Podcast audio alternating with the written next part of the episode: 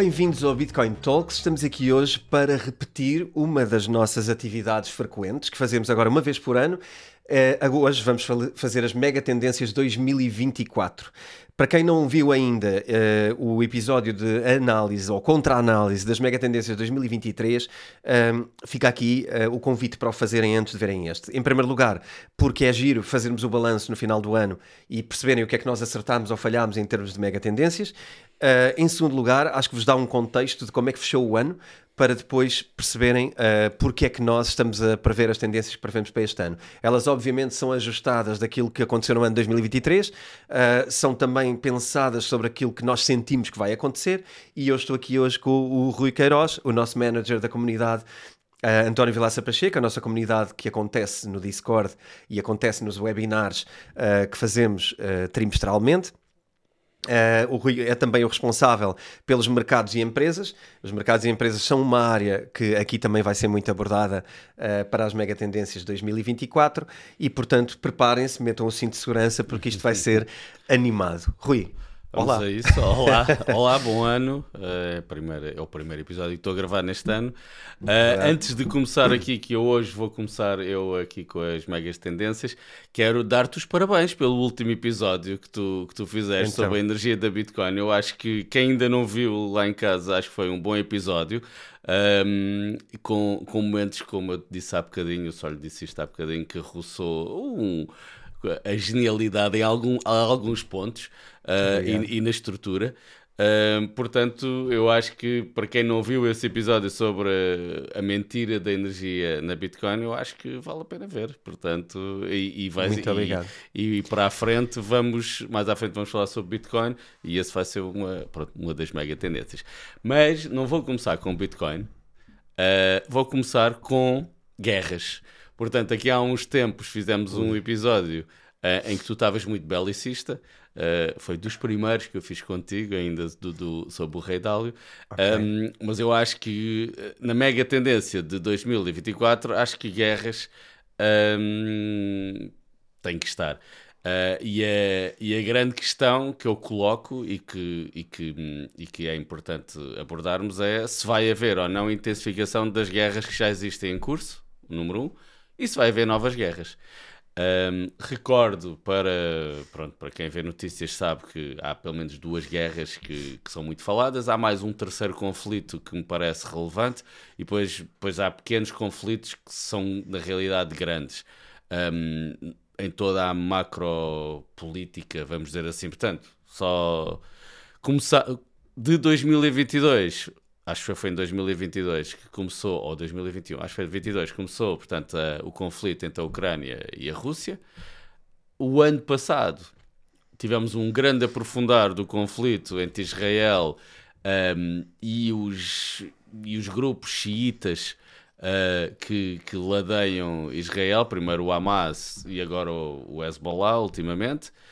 Um, temos também o ano passado também foi, houve um aprofundar da guerra entre uh, o Arménia e o Azerbaijão por causa de uma região chamada Nagorno-Karabakh.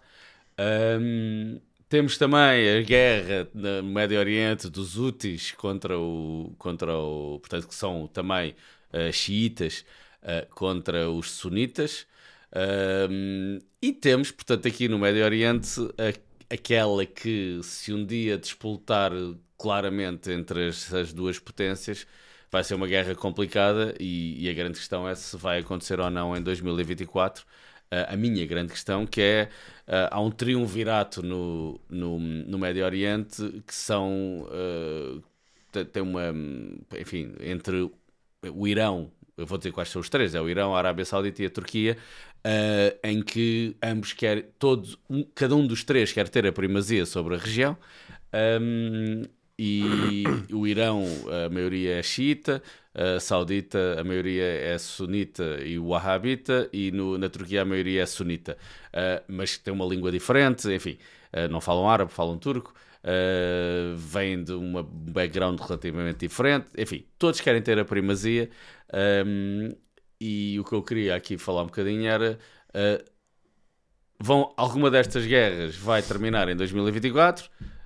não creio, Uh, provavelmente, se calhar, a, a Rússia, a Ucrânia Uh, vai começar a amenizar, provavelmente, mas, não, mas uh, é, não tenho uma base muito mais científica que isso, a não ser que se calhar dá menos na televisão, porque dá mais uh, o conflito de Israel com, com, com, com, os grupos xiitas que estão ali ao lado.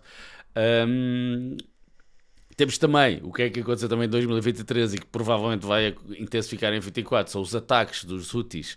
Portanto, os Houthis são os grupos xiita do Iémen está a atacar os barcos eh, que passam no, no, no, no, Mar Vermelho. Entretanto, já houve vários. O Mar Vermelho está neste momento em modo pausa, não é? Não, não está a andar, e isso tem consequências na, para todos nós, não é? O preço dos produtos vai ficar maior, eles vão ter que ir pelo. Portanto, tudo que compramos no Médio Oriente, no Médio Oriente, não, mas no, no Extremo Oriente, tem que vir pela, pelo Cabo da Boa Esperança. Uh, acho que ainda se chama assim Cabo da Boa Esperança. Não sei se já mudaram por motivos neocolonialistas ou colonialistas. reescrever a história. Não sei, se calhar já não se chama Cabo da Boa Esperança. Não faço ideia. Essa ideia é muito gira, de reescrevermos a história porque gostávamos que tivesse sido de outra maneira. Então vamos mandar esta estátua abaixo, vamos mudar aquele texto, vamos tirar o nome àquela pessoa de livro de história. É só porque não aceitamos a história como ela foi, não é? Vamos lavar a imagem da história. Ou porque foi opressiva, ou porque as guerras anteriores oprimiram. Meu, a, a, vida é dura, lida com ela, não é? Não é, não é bonito, Sim, mas, uh, olha, mas é o que é. Sim, mas a história e, não muda. A história não, te, não, muda. não te esqueças também que a história é contada por quem ganha. Exatamente. E quem ganha é agora o novo, o novo, a nova a nova dinâmica, vamos dizer, o novo poder, vai mudar, vai reescrever a história. Sempre foi assim e sempre há de ser. Sim, é verdade. Portanto, sad but true. Mega é por, depois, é, é por isso que depois é mais difícil. Vou só divagar este minuto, divaga, mas é mesmo divaga. só um minuto. Uh, é por isso que depois é mais difícil aprender com as coisas que aconteceram.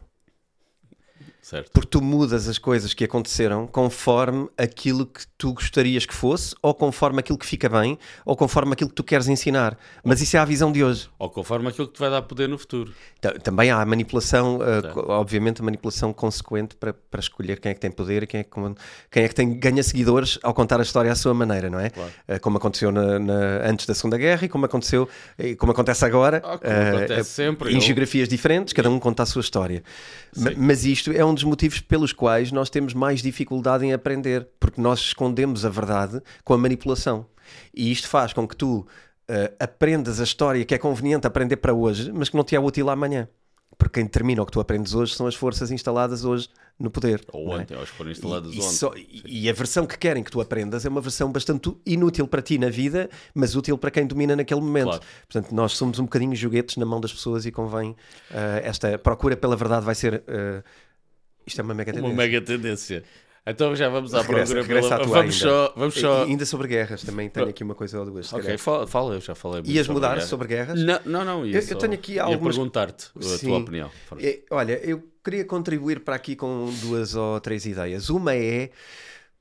Um, isto... Há um impacto muito grande no Ocidente com esta guerra no Médio Oriente, por causa da questão logística, por causa do, do, do domínio uh, do, do, do, canal de abastecimento, uh, que basicamente eu diria que existe aqui um cenário que eu, eu não ouvi ser falado muitas vezes. Isto possivelmente pode roçar o campo da, da teoria da conspiração, uh, entre que algumas forças podem estar interessadas em construir um outro canal que compita com, com o canal existente hoje, que atravessa o, o Egito, agora falha-me o nome, ajuda-me. Canal de Suez. O, o Canal Suez, exatamente. uh, e que poderia haver uma agenda para construir um outro canal uh, que uh, permitisse a circulação de produtos e que esse canal teria que circular na zona da Palestina e que, portanto, o objetivo seria acabar com a Palestina uh, para transformá-la num canal. Ah, mas vinha sempre pelo Mar Vermelho e não vinha pelo Estreito de Acabá. Ok, estou a ver o mapa na cabeça.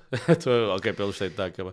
Ok, eu, eu vi... é, é, longe, mas se calhar faz-se. O canal se fez também é longe. Também se fez. Também se fez. Uh, sim.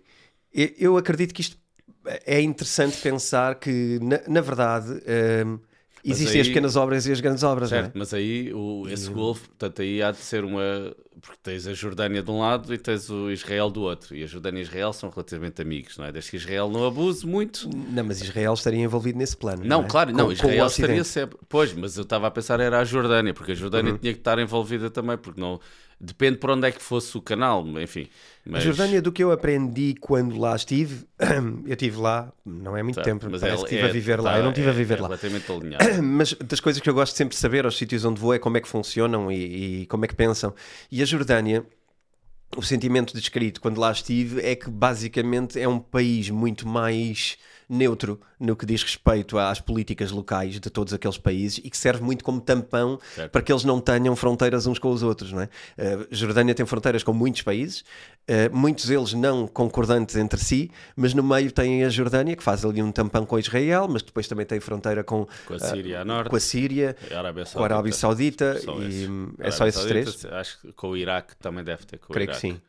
Ou então é a Síria que tem com o Iraque. Não, não tenho a certeza. A cabe- minha cabeça dá para muita coisa, mas.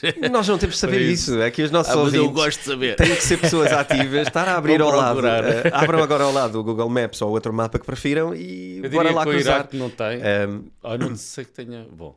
Vão- Já estou quase com vontade de abrir descobrir. aqui o Não, deixa estar. É capaz de ter um bocadinho. Uh, pronto, e a Jordânia tem esse papel. Uh, esta, esta ideia, eu acho que vale. Eu, eu li uh, ou ouvi uma argumentação que eu agora não consigo trazer para a mesa porque não me lembro onde é que foi, mas era muito forte uh, e era uma história muito antiga, esta ideia, e seria um plano a implementar no longo prazo. E portanto Ok. havia países do Ocidente envolvidos, nomeadamente a França, a Inglaterra e outros, que por isso, nesta guerra. uh, tendem a tomar partidos uh, pró-Israel. Uh, Pois, suportar esta, esta coisa que está a acontecer, que seria insuportável vinda de qualquer outro lado do mundo, não é? Claro. De qualquer outro país, isto era totalmente inaceitável. Vindo dali, um, há, há muita pressão e há muito poder, um, como sabemos, há muito poder e há muito dinheiro do lado, um, do lado de Israel e, portanto.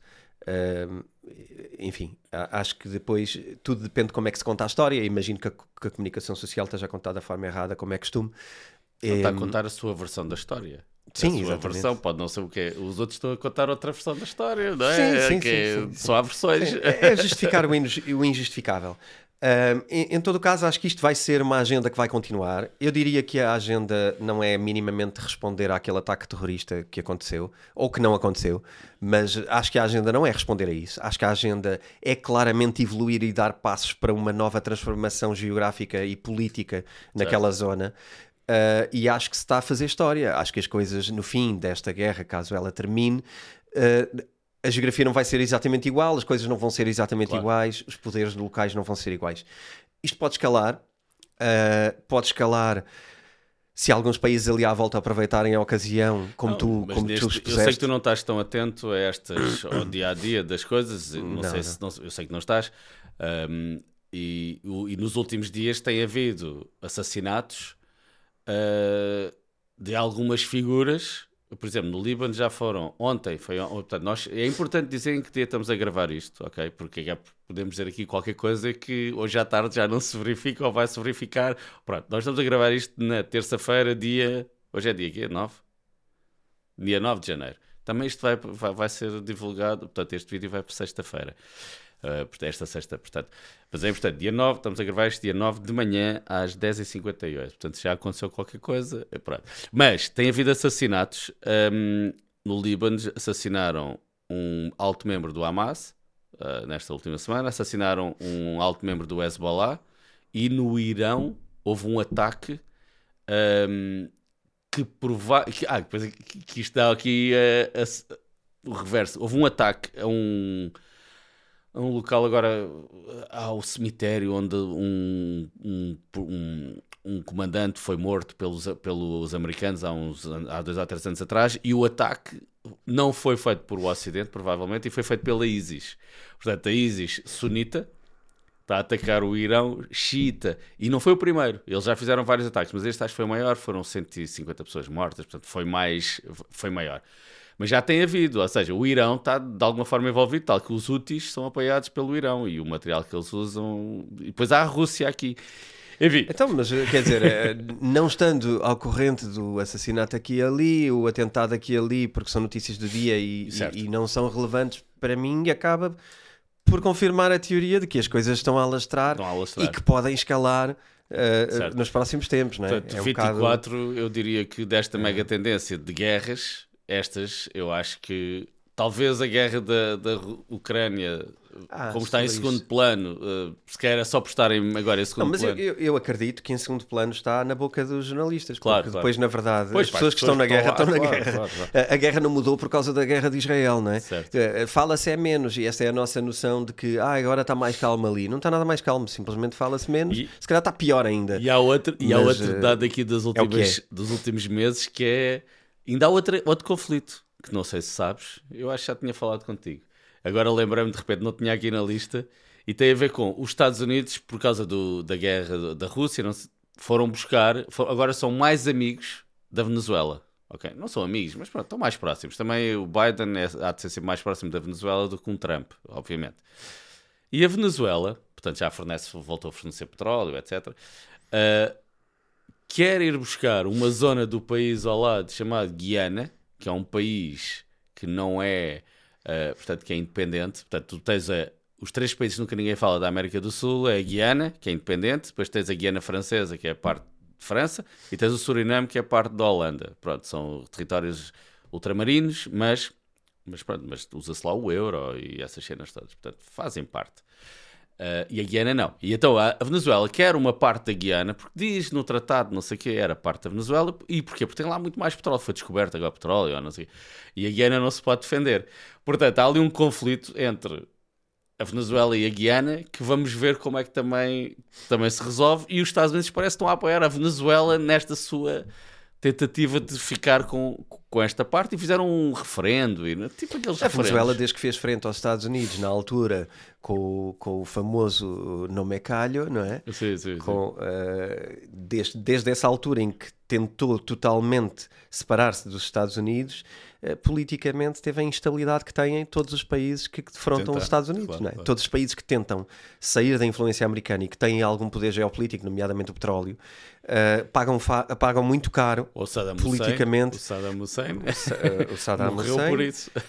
também o, da, aquele, o famoso dos camelos. O, o Gaddafi. o, o Gaddafi também pagou muito caro o seu afastamento em relação aos Estados Unidos e, portanto, já se percebeu mas, que... mas esse nunca foi próximo dos Estados Unidos. Mas o Saddam era próximo não, e depois mas, saiu. Mas o Saddam queria que... usar o euro para, para fazer o settlement do, do, sim, do, do petróleo. Sim, e os Estados sim. Unidos disseram: Meu, este gajo tem que sair da, da órbita. Mas, uh, pronto, mas temos mais esse conflito. Portanto, vamos. Temos 2024, um ano mais onde, conflitos. onde mais conflitos. Uh, embora uh, acredito que por dificuldades económicas possa haver um conflito ou uma tensão, porque não é um conflito e ninguém espera que este conflito aconteça, porque de facto isto seria talvez uh, um recomeço mundial de muita coisa, que é Estados Unidos-China. Ah, ok. Acredito numa, numa reaproximação conveniente. Claro, mas eu tinha, tinha mais Tinhas isso. Eu acredito numa reaproximação conveniente por dificuldades de crescimento e instabilidade okay. económica de parte a parte. Uh, não é interessante para eles um afastamento agora, porque ambos precisam de recursos em comum.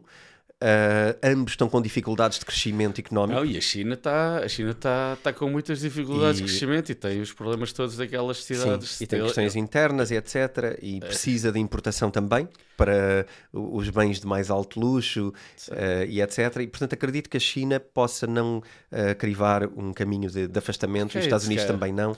No, que, há um filme americano em que ele, eu não lembro do nome do filme, mas ele está que é com o Morgan Freeman, que é o Keep the Back, ele diz sempre Keep the Backlines Open, que é eles, uma coisa é o que tu dizes o presidente com o presidente, outra coisa é teres os a malta que fala à volta Sim. e o, o e o deixar os comunicação Pronto, isto é básico, é, obviamente é básico. E eu acho que claramente nos últimos meses a China tem e, e essa, ou seja, é mútuo, não é? Uns dizem uma coisa, outros dizem outra. Epá, e vamos aqui então agora aqui Acaba por ser uma guerra fria uh, como, como, outras que já conhecemos no e, passado. Sim, e acho que não vai haver nenhum conflito aberto entre eles. e, e concordo que, aliás, eu tinha escrito nas notas o abrandamento económico na China e o impacto disso na tensão entre a China e os Estados Unidos, uh, que é mútuo o abrandamento.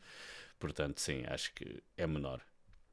Pronto. Em termos de geopolítica, havia esta questão de uh, a Arábia Saudita poder vir a ser um, um, um joker Não, a Arábia Saudita quer.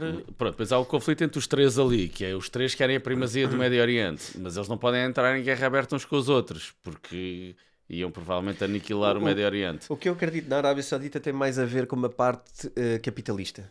Ou seja, a Arábia Saudita parece-me, cada vez mais em tudo o que vejo, afastar-se de uma ideia islâmica e aproximar-se de uma ideia capitalista, ou seja, a superposição da economia à religião. Tipo os Emirados Árabes Unidos, que são, são mais ou menos isso. São Sim. isso. Sim. Embora a religião é muito importante e vai ser sempre importante. Eh, mas acredito que o lugar, uh, o lugar deles em termos mundiais e geopolíticos uh, pode começar a ser um lugar mais proeminente em tecnologia em, e em capitalismo. Certo. E naquelas cidades uh, que eles estão a construir com ia, regras ia próprias. Falar disso, ia falar disso. Essas cidades Uh, são cidades que levam estas zonas. Uh, existe o, o, famoso The Line, não é? Sim, o The Line. O The Line é famoso e está tá em construção, ao que consta.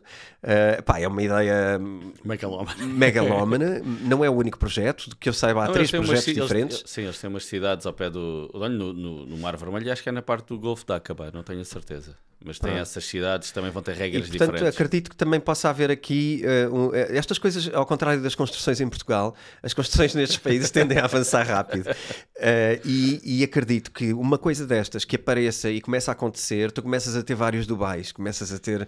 O Dubai hoje tem uma projeção mundial onde, repara, o Dubai ninguém olha para aquilo como algo onde a religião representa o espaço. Certo. Toda a gente olha para o Dubai, onde o capitalismo representa o Dubai. Certo. E eu acredito que isto se possa regras, multiplicar naquela há zona. Regras, depois há sim, regras. Há regras e que se tu não cumprir estás lixado. Há regras. Mas acho mas, que da Line vai ter as suas mas regras. tal como Singapura. Um... Singapura também é, um, é uma região, um território muito pequeno, islâmico. Nós já lá tivemos. Sim. É islâmico, tem as suas regras também, não podes ir contra as regras. Mas é um o desenvolvimento uh, económico e, e humano de, dos singapurenses. Eu acho que Singapura é, o é, modelo que está é a ser copiado. Claro, é, é, o modelo. é brutal. É o modelo, porque o modelo. eles em 30 ou 40, não, não sei quantos anos, mas uh, porque são as. Porque, porque, ao contrário do Dubai, havia muita gente em Singapura e ainda há muitas pessoas locais. No Dubai, a maior parte é, é, é expatriados, mas em Singapura não. E o desenvolvimento do capital humano daquelas pessoas numa Aquilo é uma, aquilo é uma, é uma democracia, entre aspas. É uma democracia Nós temos um. Lá, é, não é bem unipartidária, mas pronto. Mas é, é, tem mais partidos, mas é como se não tivesse, certo? Uh, tu és escolhido para ir para o governo, etc. És selecionado pelo, Sim, pelo um por grupo isso é que de é pessoas. unipartidário, não é? Mas, mas, as pessoas votam. Enfim. Sim, mas o que é facto é, é que tive, tem ali um modelo que, epá, que levou um desenvolvimento total do espaço, das pessoas e das pessoas. E eu acredito que esse é o modelo do futuro. Uh, eu acredito que no futuro o que, tu vais, o que tu vais ter cada vez mais são então... uh, nem, nem é, é, são estados, mas são estados construídos por pessoas e por idealistas que desenham. Então isso é, uma, eu acho que é mega tendência. Uma, eu acho que é uma mega tendência. Mega tu, tendência Tu vês nascer um line num país onde claramente não são aqueles os princípios, não é? E, e, e aquilo é baseado numa ideia de futuro completamente diferente daquilo que foi até ali aquele país é? é? uma certo. cidade inventada. Eu cada vez mais acredito em cidades inventadas que vão cumprir propósitos específicos e que vão trazer e atrair pessoas específicas. Certo. Por exemplo, essa da Line uh, é tota-, a ideia é ser totalmente autossuficiente, é ser totalmente ecológica, é usar só energia renovável. Ou seja, são conceitos e são princípios que quem vai para ali uh, ou os defende ou não faz sentido. Certo, e, portanto, e é uma escolha. É uma isto, escolha. É uma escolha. E portanto, isto para mim são os países do futuro, onde tu vais escolher onde é que queres viver porque aquilo tem um conjunto de regras que tu partilhas. Ou então vais criar o teu, o que é também bastante animador. Agora, só uh, há uma cidade na, nas Honduras que chama-se Próspera. É uma ilha, na realidade, que, que, também tem regras um bocadinho diferentes das Honduras e agora passou a ter eh, Bitcoin como a sua eh, tender legal desde ontem, ontem, ontem, ou esta semana, pronto. Okay. Uh, e é também uma cidade-estado. Uh, e ontem tive um bocado a ler sobre, pronto, sobre, sobre essa temática que não é uma que eu estou todos os dias a ver, mas eu sei que é muito querida para ti. Uh, e sim, eu acho que podemos ver grandes desenvolvimentos ou, ou desenvolvimentos no próximo ano neste sentido, ainda para mais. Uh, uh, em todas aquelas que, que, são alternativas, com uma moeda alternativa, uh, a Bitcoin neste caso, mas vamos falar da Bitcoin mais é tarde. Especialmente um, um, aumento de zonas onde se promove uma possível liberdade, não é? mas, tenho uma liberdade de pergunta. escolha. mas tenho uma pergunta. E, este, e um, uma pessoa que nasceu no Congo e que está a emigrar e terá acesso às mesmas oportunidades de que nós, provavelmente, nós europeus, provavelmente será relativamente fácil irmos, se queremos ir viver para Próspera ou para Adeline ou para qualquer outro sítio, será relativamente fácil uh, a mudança. A mudança no sentido em podermos ir, não é a mudança, a mudança, a adaptação é outra coisa. Mas se calhar o rapaz que até quer fazer coisas e não sei o quê, e nasceu no Congo e foi estudar na universidade, mas como nasceu naquele sítio, se calhar não consegue ter acesso a, a isso, ou seja, a, essa, a essas zonas. E, e, e pronto, e, e continuar a criar uh, estes Por processos defeito. difíceis. Por defeito, o homem é o homem e as suas circunstâncias. Claro, obviamente. Mas se tu hoje olhares e pensares que existem eh, estrelas de Hollywood que nasceram no Congo, existem estrelas de Hollywood que nasceram. Sim, Eu estou a usar as estrelas de Hollywood porque é, é super eh, presente na nossa vida, difícil, competitivo. n- não é? É um mercado Não, e agora, há difícil estrelas do, de... e agora há estrelas do YouTube e, da, e também malta que africano, ou pode ser africano, Sim. ou seja, de, de contextos difíceis. Eu não pronto. acredito no determinismo como forma de podermos selecionar o que é que temos direito ou não ter na vida. Eu acho que nós podemos sempre chegar lá. Agora, é mais fácil ou é mais difícil para alguém que nasce eh, dentro de um certo contexto chegar eh, a cumprir um sonho qualquer? Pá, os privilégios são algo chamam-se privilégios porque nós nascemos com condições diferentes uns dos outros, não é? Nós também não escolhemos onde é que nascemos. Uh, também se nos perguntassem a nós onde é que gostaríamos de nascer, nós somos privilegiados face a uma parte do mundo e somos prejudicados face a uma outra parte do mundo. Portanto, são circunstâncias. Agora, isso impede-nos de chegar uh, ou de cumprir os nossos sonhos ou de, ou de lutar por eles ou de tentar chegar lá. Não, de maneira nenhuma. E o que, ma- o que mais temos são exemplos de pessoas que vieram dos opostos e que hoje estão em lugares completamente opostos do mundo, com um poder completamente diferente do que tinham, seja poder pessoal, seja poder social. As pessoas mudam e, e- e eu acho que eh, acharmos que isso é determinista é criarmos uma desculpa para não termos Concordo, que lutar pelos nossos sonhos. minha- o meu- Agora, O meu ponto era, será que nestas sociedades-estados, ou nestas novas formas que, que vai ser uma tendência de futuro, claramente, eh, vai haver, vai ser mais fácil para essas para, para pessoas que vêm desses contextos ou não? eu acho que nunca vai ser, Nunca vai ser fácil. nunca vai ser fácil. Nunca vai ser fácil, Não é? obviamente. Acho que nunca vai ser fácil. Eh, Agora, uma coisa diferente do fácil é quanta mais variedade houver no mundo, mais oportunidade há. Se o mundo for todo muito diferente e, e descentralizado e, e com coisas muito específicas em cada lado, há milhares de oportunidades. E se calhar uma pessoa desse Congo nunca conseguiria entrar no The Line americano em Nova York porque isto, qualquer coisa que insert name, é? Sim, seja sim, o que sim. for, mas há outra da Line na Arábia Saudita, há, depois há Singapura, depois há Hong Kong, depois há não sei o quê, depois há 10 na Europa, depois há 10 em África, e alguma pode ser uma oportunidade para essa pessoa. Portanto, a variedade e a pluralidade, e, e em vez de andarmos a defender esta. eh, estes medos da apropriação cultural, aquela estupidez do, do agora não podes usar tranças porque isso era de uma cultura qualquer africana. São cassetes de treta que a única coisa que fazem é castrar pessoas de não poderem ter a liberdade de ir para onde querem ir, dizer o que querem dizer, usar o que querem usar, uh, vestir-se como se querem vestir. Portanto, estamos aqui num mundo completamente esquizofrénico, onde defendemos, uh, por um lado, achamos que estamos a defender um, coisas como, por exemplo, pluralidade do género, mas depois, afinal, não podemos usar tranças. Porque as tranças são de uma cultura qualquer africana, não sei de onde e só eles é que podem usar. Pá, por amor de Deus, quer dizer, é, é tão estúpido, é- isto é tão estúpido, é esta bipolaridade que numa coisa achamos que queremos muita liberdade e na outra queremos zero liberdade, pá, que isto realmente só cabe na agenda eh, política eh, de- desta criação de tumulto social, que aliás é uma mega tendência. Eh, Estou aqui a inserir o caminho Sim, para a nova tendência social. para o tumulto social? Um, mas pronto, sobre isto, sobre a liberdade, eu, eu sou fã da descentralização e por Certo. isso é que eu gosto de criptomoedas, né? porque também lutam para essa descentralização. A moeda é uma forma de podermos ser livres e dos governos poderem ser livres. É, é, uma, é uma contribuição relevante. Então, geopolítica temos dois caminhos. Um, falarmos de inflação a taxas de juro Outro, irmos para a pluralidade. Uh, é o que tu quiseres fazer agora. Tu é que mandas neste espaço, já sei é teu. o, que é, o que é que te... Ah, vamos para os dois, portanto. Vamos lá. O que é que queres ir primeiro? Não, tu ias pegar num, num tema em resultado disto. Consegues uh, apanhar a tua linha outra vez de raciocínio? Estávamos a falar de... sobre o tumulto social. tumulto social.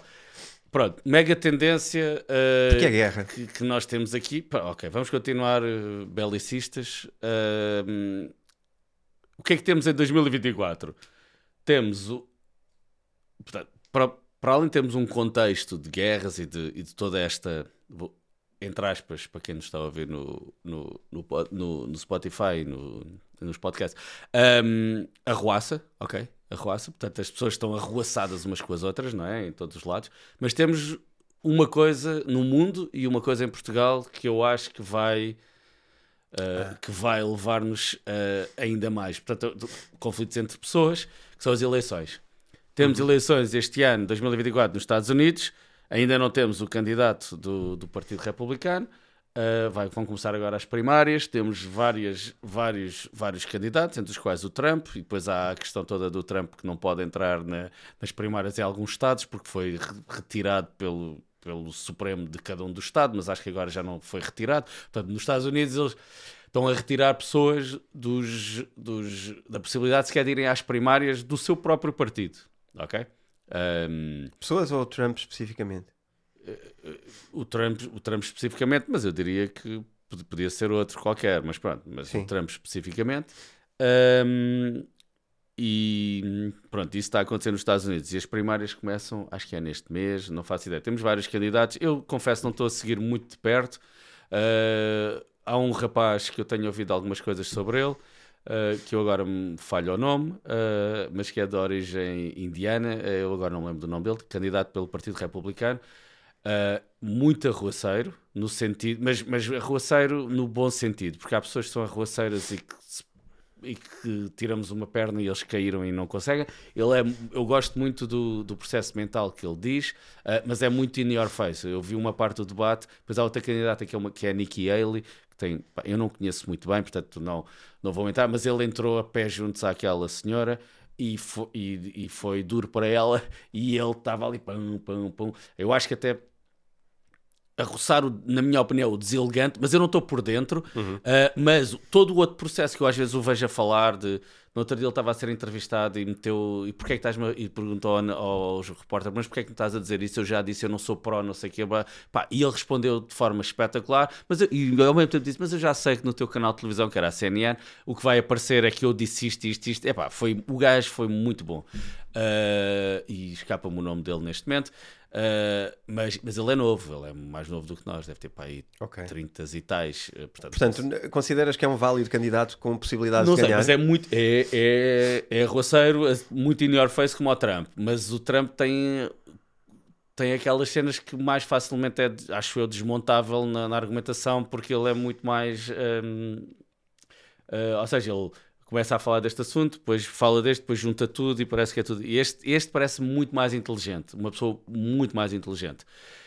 Um, pronto, vale o que vale, mas é a rua sério. Mas do lado do democrata é o Biden, mas pode não ser o Biden, não é? Porque o, o senhor Biden já tem alguns anos, uh, pode acontecer qualquer coisa, obviamente. Eh, neste momento, e, e, há algumas pessoas que se querem candidatar contra ele e querem que haja primárias, ainda não está, ainda não está certo se vai haver ou não. Portanto, pode haver aqui alguns conflitos. Mas o que é que isto leva uh, nos Estados Unidos? É que hoje temos as pessoas muito chateadas umas com as outras, não é? Por todos os temas. Todos os temas são levados um, até a demasiado pessoalmente, digo eu, não é? Ou seja, parece que tudo é muito pessoal e as pessoas, uh, uh, as televisões e, o, e as redes sociais também levam que as pessoas uh, estejam a olhar para as coisas muito pessoalmente e muito belicistamente. E tu, no episódio do, sobre, sobre a. sobre a, agora a energia da Bitcoin, também falaste um bocadinho sobre isso, as pessoas não querem ir ao fundo das coisas, ficam-se pela rama e agora a minha opinião é esta e não vou não, vou, não quero saber mais nada. Uh, isso acontece de todos os lados, ok? Não, muitas vezes, se calhar nós, não é? Tu menos do que eu, de certeza, mas muitas vezes, é pá, ok, é isto e já está e vamos embora. Um, porquê? Porque nós somos influenciados a isso por coisas que não controlamos e estamos aí- constantemente. Aí acho que há duas coisas diferentes. De- Deixa-me só fazer uma interjeição, desculpa lá. Perdão. Uma coisa é decisões, outra coisa é como é que pensamos. Ok. São coisas Não- diferentes. O contexto certo, é. não estou. Uh, eu, eu acredito que no processo de decisão é importante, a dada altura, decidir. E não estar constantemente numa uh, argumentação e contra-argumentação de cenário A, cenário B. Ou seja, nós devemos fazer todos os cenários, devemos triangular, devemos fazer um conjunto de processos, que aliás, quem nunca conheceu, que procura o, o podcast de princípios, uh, onde o, o que se faz é exatamente isso, como decidir, uh, o processo do como decidir, porque é uma coisa difícil na vida, uh, e os princípios servem para isso. Mas a, a questão do decidir chega a um dia que, que é importante parar e perceber, ok, esta decisão tem que haver um momento, ela tem que ter um, um planeamento, não é? Uma decisão que tu queres fazer, algo que implica uma ação, a decisão deve chegar um momento que tu dizes, pá, sobre este tema existe um tempo uh, útil sobre o qual vale pensar. A partir daqui tem que ser tomada uma decisão. E há coisas que são para decidir rápido e há coisas que são para decidir uh, lento, depende da importância. Mas sobre o como pensamos, eu acho que deve ser um processo eterno. Eu nunca sou a favor de uh, atalhar ou não profundidade. Sou sempre a favor da profundidade Concordo, não- perpétua. Certo, mas eu acho que não era isso. Não, não sei se era isso que eu estava Não, a estava falar. só a criar Ah, uma ok, distinção ok. do. Certo. uh, Mas o que eu acho é que as pessoas não. hum, Em muitos assuntos, é se eu sou a favor do A e, se e o A diz-me que neste tema que eu nunca pensei a coisa F é que está certa, logo eu também sou pela coisa F. ah, sim, sim, sim. E é, e é giro, é giro, não tem piada nenhuma no, no sentido de coitadas das pessoas, mas no, no conflito do Hamas, o conflito, do- as pessoas que estão, veio baralhar um bocado tudo isto, porque as pessoas que eram de um lado na, na cena de, de Rússia, Ucrânia, agora já estão misturadas com outro lado, que já estão misturadas com a coisa do, do, do, do ambientalismo, com, é, é uma mistura e as pessoas começam-se então, mas como é que esta pessoa é, daqui, é, é a favor disto neste tema e agora se é a favor daquilo naquele tema não faz sentido, mas se é eu também vou, ou whatever, seja o que for. Mas depois en- envolvem-se em conversas sem fim, eh, altamente hum, futebolísticas, eh, não é? Ahm, e, e isso leva ao extremismo. Sim. E, eu- e o meu ponto que eu tinha aqui, hum, quando nós entramos no- em algo extremista, no sentido em que, pronto, as pessoas já nem falam umas com as outras, eh, eu tenho, eu sei, nos Estados Unidos, eh, pessoas da nossa idade eh, não falam com antigos amigos só porque tinham questões com, com as quais diferem. Enfim, não, não vou alongar mais sobre isto, mas, mas, sei- mas isto acontece nos Estados Unidos, que há em, em Portugal, epá, no meu grupo de amigos isto não acontece dessa também forma, acontece mas há de acontecer também. Ahm, Senão não era um grupo de amigos. Uh, o grupo de amigos acontece porque não acontece isso. não, não, está bem, mas eram amigos Eh, e de repente, porque um é a favor do Israel, o outro é a favor do Hamas, seja isto o que for, ok, não Sim. estou a dizer que se deve ser a favor de uma coisa ou outra, e agora, não, mas como é que pensas isso? És um. Mas Ah, essa é a questão. pronto. Essa é a questão. Eu também concordo com isso e acho que estamos a extremar eh, esse lugar. Acho que as pessoas estão-se a definir e a criar fileiras Exatamente. entre quem é por estes e quem é por aqueles. Mais uma vez, uma espécie de futebol. E o, e, o, e o que eu queria dizer, só queria dizer mais dois Sim. pontos, só, só para terminar isto, que é sempre que aconteceu, é, que estas questões aconteceram ao longo dos tempos, acontece, ou sempre, ou pronto, acontece nas vezes que, que eu sei, ah, que pessoas que estão do centro, pessoas normais, a fazerem um impensável. E isto aconteceu muito na Segunda Guerra Mundial, não é? Ou seja, que estão os extremistas de um lado a gritar e, os, e as pessoas normais, é pá, então, eu nem tenho muito a ver com isto, mas ok, vou, vou, vou no, ah, na carreira. Uh, seja lá o que for o extremismo, ok? Pode ser o extremismo da União Soviética, se- seja o que for. Um, e queria só dar um exemplo para um documentário, um documentário, uma situação que aconteceu nos anos 70 nos Estados Unidos, que eu já falei contigo, que é o da Third Wave, quando um professor quis mostrar o que é que era o, o que é que era a tirania numa escola e fez uma, uma, e fez uma, hum, um- uma simulação, começou a, a criar um grupo, uh, a criar regras para, para a sua turma, e em menos de uma semana já tinha ali um grupo de, de pessoas cegas uh, para, para seguir tudo o que ele dizia, e rapidamente ele conseguiu criar um Estado tirânico. Pronto. Um, e, e esta evolução eu, eu vejo a acontecer de uma forma uh, muito clara entre nós, entre na nossa sociedade ocidental, e acho que 2024 vai nos. Claro que as pessoas que estão dentro disto acham que não. Que, não, que isto não é assim, não, uhum. nem pensar. Eu nunca vou, não sei o quê, eu nunca vou evitar que um jornalista fale. Hoje vi um vídeo no, no Canadá em que um jornalista estava a entrevistar, queria entrevistar a, a, Deputy Prime Minister, portanto, Deputy é substituto, não é? Deputy Prime Minister, e estava na rua a entrevistá-la. Ela riu-se e chegaram os seguranças, deram-lhe um encontrão. O senhor era idoso, deram-lhe um encontrão, um, disseram que não podia e disseram: Ah, agora vai preso porque nos deu um encontrão. Um gajo gigante deu um encontrão ao senhor. Uh, pá, ele é um bocado, esse senhor é um jornalista muito arruaceiro, é verdade. Epá, mas e levaram-no preso por fazer perguntas. E depois tu dizes assim: ah, pá, yeah, ele foi preso, mas porque ele faz perguntas e ele, ele é demasiado arruaceiro e não tem o direito a não sei o quê. Epá, o homem fez uma pergunta sobre um tema, tinha a ver com o Israel e o Hamas. Uh, pá, uma pergunta se calhar provocatória, tudo bem, mas ela pode dizer não vou responder e vai-se embora. Não, o senhor foi preso.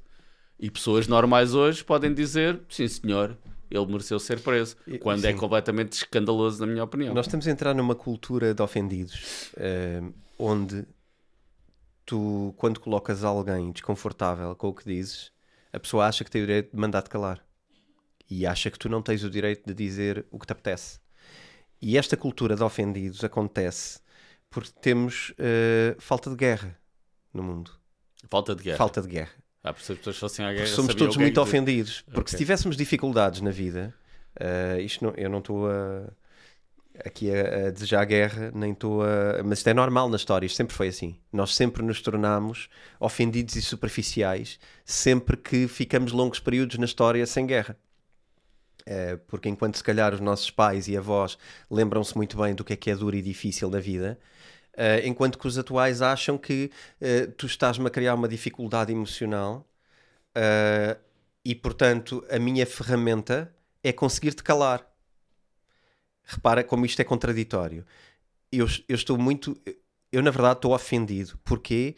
Porque sinto-me sem ferramentas. Sinto-me incapaz de resolver esta dificuldade, que é tu dizeres coisas que eu não gosto.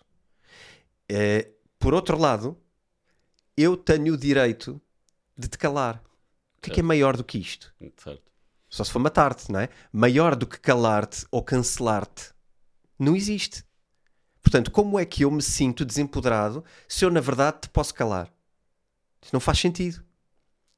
E, eu, e portanto, aquilo para que caminhamos é uma cultura. Eu já disse isto uma vez no episódio, à altura, tu não conhecias a expressão na altura ou não estavas familiarizado com a expressão woke. Uh, já deve estar mais Não, uh, familiarizado. uh, eu acredito que caminhamos a passos largos para um mundo woke versus Bitcoin, ok? Onde do lado de Bitcoin está a liberdade de expressão e do lado woke está a cultura do cancelamento. Okay? Estas luvas assentam perfeitamente. A Bitcoin defende descentralização, liberdade de escolha, soberania individual. Okay? Tu podes dizer o que quiseres, quem não quer ouvir, pá, sai da sala, vai para o outro lado. Uh, o mais provável é que se tu estás numa sala com 10 pessoas e nenhuma te quer ouvir, tu ficas a falar sozinho, não é? Se tu fores mesmo um idiota, tu ficas a falar sozinho. Agora, eu quando não gosto do que alguém diz, vou para o outro lado. Hoje em dia, as pessoas acham que têm a lata de ir para a rede social de alguém, ser contra essa pessoa e querer que ela se cale. Isto é o mesmo que tu entras na minha casa e dizes-me o que é que eu posso dizer ou não posso dizer. Que, porque que é... ficas ofendido quando entras na minha casa. Pá, meu amigo, estás ali, é o desejo de a muita, porta que entraste é a mesma que sais, não é? é muito, isso é certo, mas é o desejo de muita gente que está, está-se a candidatar é, a eleições. É a cultura de é. cancelamento. na internet hoje somos cultura woke cada vez mais e estão-se a aprovar leis que defendem a estrutura legal desta cultura woke no Ocidente. Isto está a ser criado a nível das grandes plataformas no mundo, no YouTube, nos Twitters da vida, nos Instagrams. Aliás, tu viste isto durante a pandemia, com pessoas que discordaram da narrativa principal, o que é que aconteceu, mas tu vês isto hoje em dia com uma data de outras coisas, certo. que é o chamado shadow banning, não é? Que já falámos Sim. aqui também sobre o Twitter. Uh, ou seja, as redes sociais hoje baseiam-se profundamente em culturas onde tu não tens o direito de ter uma opinião diferente daquilo que é que politicamente correto. Certo. E depois estás a estabelecer coisas politicamente corretas que têm muito pouca largura de opinião. Tu basicamente és obrigado a concordar com a maioria das coisas que se diz, porque senão és um insert name de catálogo fuleiro e ficas um desses. Yeah. E depois ninguém quer ser um desses, porque os catálogos são normalmente feios, não é? Normalmente é extrema-direita, é white supremacy, isto é um conjunto de coisas. Se calhar algumas pessoas que estão, que estão nos a ouvir aqui em Portugal, isto em Portugal não é ainda tão intenso, mas eu acho que já se começa a perceber. Acho que já se começa a perceber. Pronto, e. E... Uh, sobre o que é que podes fazer, o que é que podes dizer, o que é que precisas pensar, como é que deves olhar para o tema A, como é que deves olhar E para o um tema tema, B. e, e- e há um tema muito importante em Portugal, que eu pus aqui das eleições em PT, a caminho do bipartidarismo, blocos de esquerda ou blocos de direita, perdendo a diversidade, de partido, escrevi partidária, mas pode ser diversidade Sim. de opinião. Sim. E hoje, tu a ligares a televisão, é, quem é que vai ganhar? São, é a direita ou a esquerda?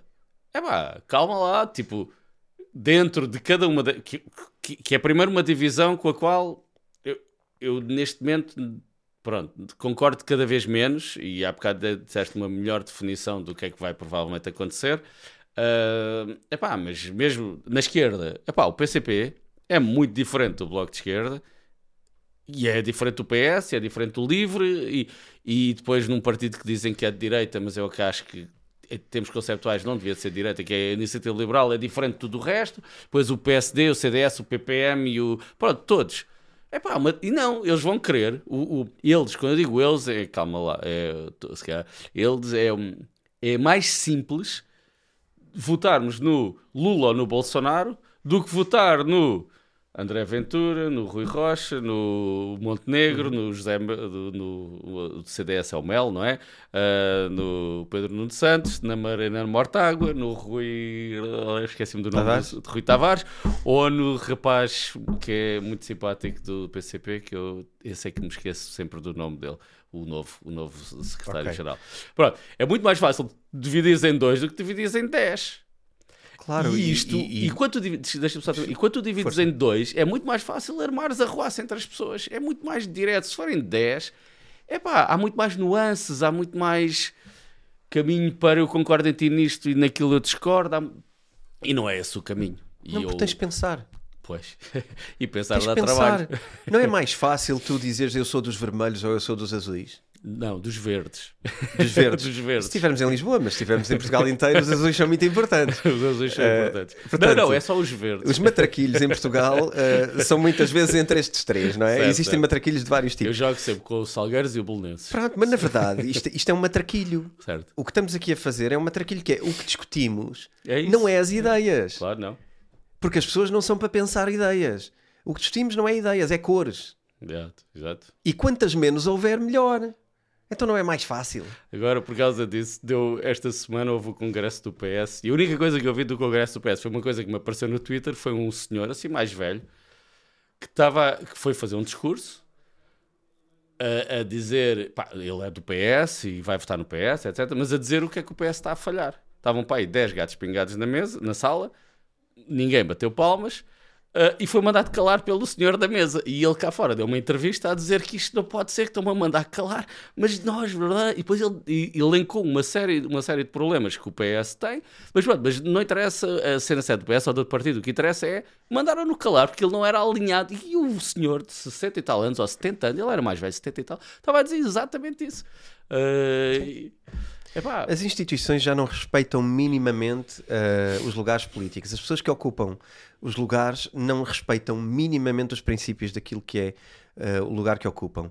E eu, eu já não vejo são isso. todos, eu- já não são todos, mas uma Não, eu estou a generalizar, não é? Mas às vezes é preciso generalizar para, para, para perceber a problemática. Uh, Ok. A partir do momento em que alguém pode ocupar um cargo e desrespeitar minimamente o princípio, o sistema uh, democrático arru- arruína-se por completo. Claro. E portanto, uh, a democracia hoje está por um fio. Uh, aquilo que tu vês na, na rua, as pessoas, uh, e aliás, ontem tive a infelicidade de ouvir um vídeo que me deprime uh, à partida, que foi uma senhora mais idosa e estavam a comentar sobre então as eleições, por onde é que ela poderia atender. Uh, e, e a questão dela, eu, eu não quero aqui julgamento partidário, ok? Vamos tirar isso da frente e, e- e subir o nível da conversa. Portanto, por favor, não, não, não se percam nas, da- nas ervas daninhas desta conversa. A ideia dela foi: uh, vamos, uh, não, para mim é para manter. E depois a pergunta, e aqui é que entra a importância, não é o manter. Aqui é que entra. Então, mas com estas questões de corrupção, da possível Ah, corrupção. eu já sou isto- velha e é os novos que resolvam. Os novos que. reso- Eu já sou velha, já estou reformada, isto não é um problema meu, ah, isto já não é um problema meu, os novos que resolvam. Além disso, isso também acontece pelo mundo fora, portanto, isso. ah, pronto, também acontece nos outros países, isso, portanto, é, é irrelevante. E eu fiquei no mesmo lugar onde estou sempre, que é a desresponsabilização total que nós fazemos relativamente ao, ao que é um processo de eleições e depois achar que podemos andar a chorar quando vamos almoçar com os amigos e dizer que eles são isto, eles são aquilo. Então, Eles, mas eles, quem é que tu votaste? entrar, meu? claro. Que que- Ah, eu nem votei. Então se não votaste, não podes falar de política. Se não votaste, não podes falar, não te podes queixar, não podes fazer nada. E mesmo que votes, não. Ok, mas qual foi a tua participação? Tu votaste porque... porquê? Não é? Ou seja, qual foi, O qual é foi o defendeste? E motivo? depois as pessoas votam na cor da camisola, que Claro, é claro.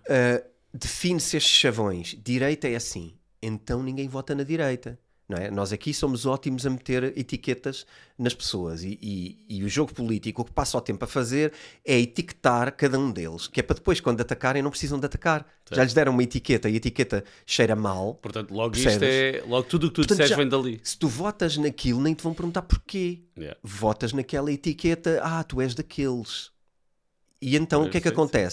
Ninguém conversa sobre nada, ninguém troca ideias. A única coisa que fazem é uma pergunta fechada que é: em quem é que votas? Ah, votas naqueles. Então pronto, já te cataloguei, já não preciso falar mais contigo. É certo? E a conversa fica neste nível, que é, é o que temos, e eu digo sempre: temos o que merecemos, todos nós. Certo. Portanto, é, é onde chegamos, Mas é, é o que temos. isso. E vai haver, portanto, em conclusão, 2024 vamos ter estas duas eleições. Eu acho que na comunicação social vamos ter.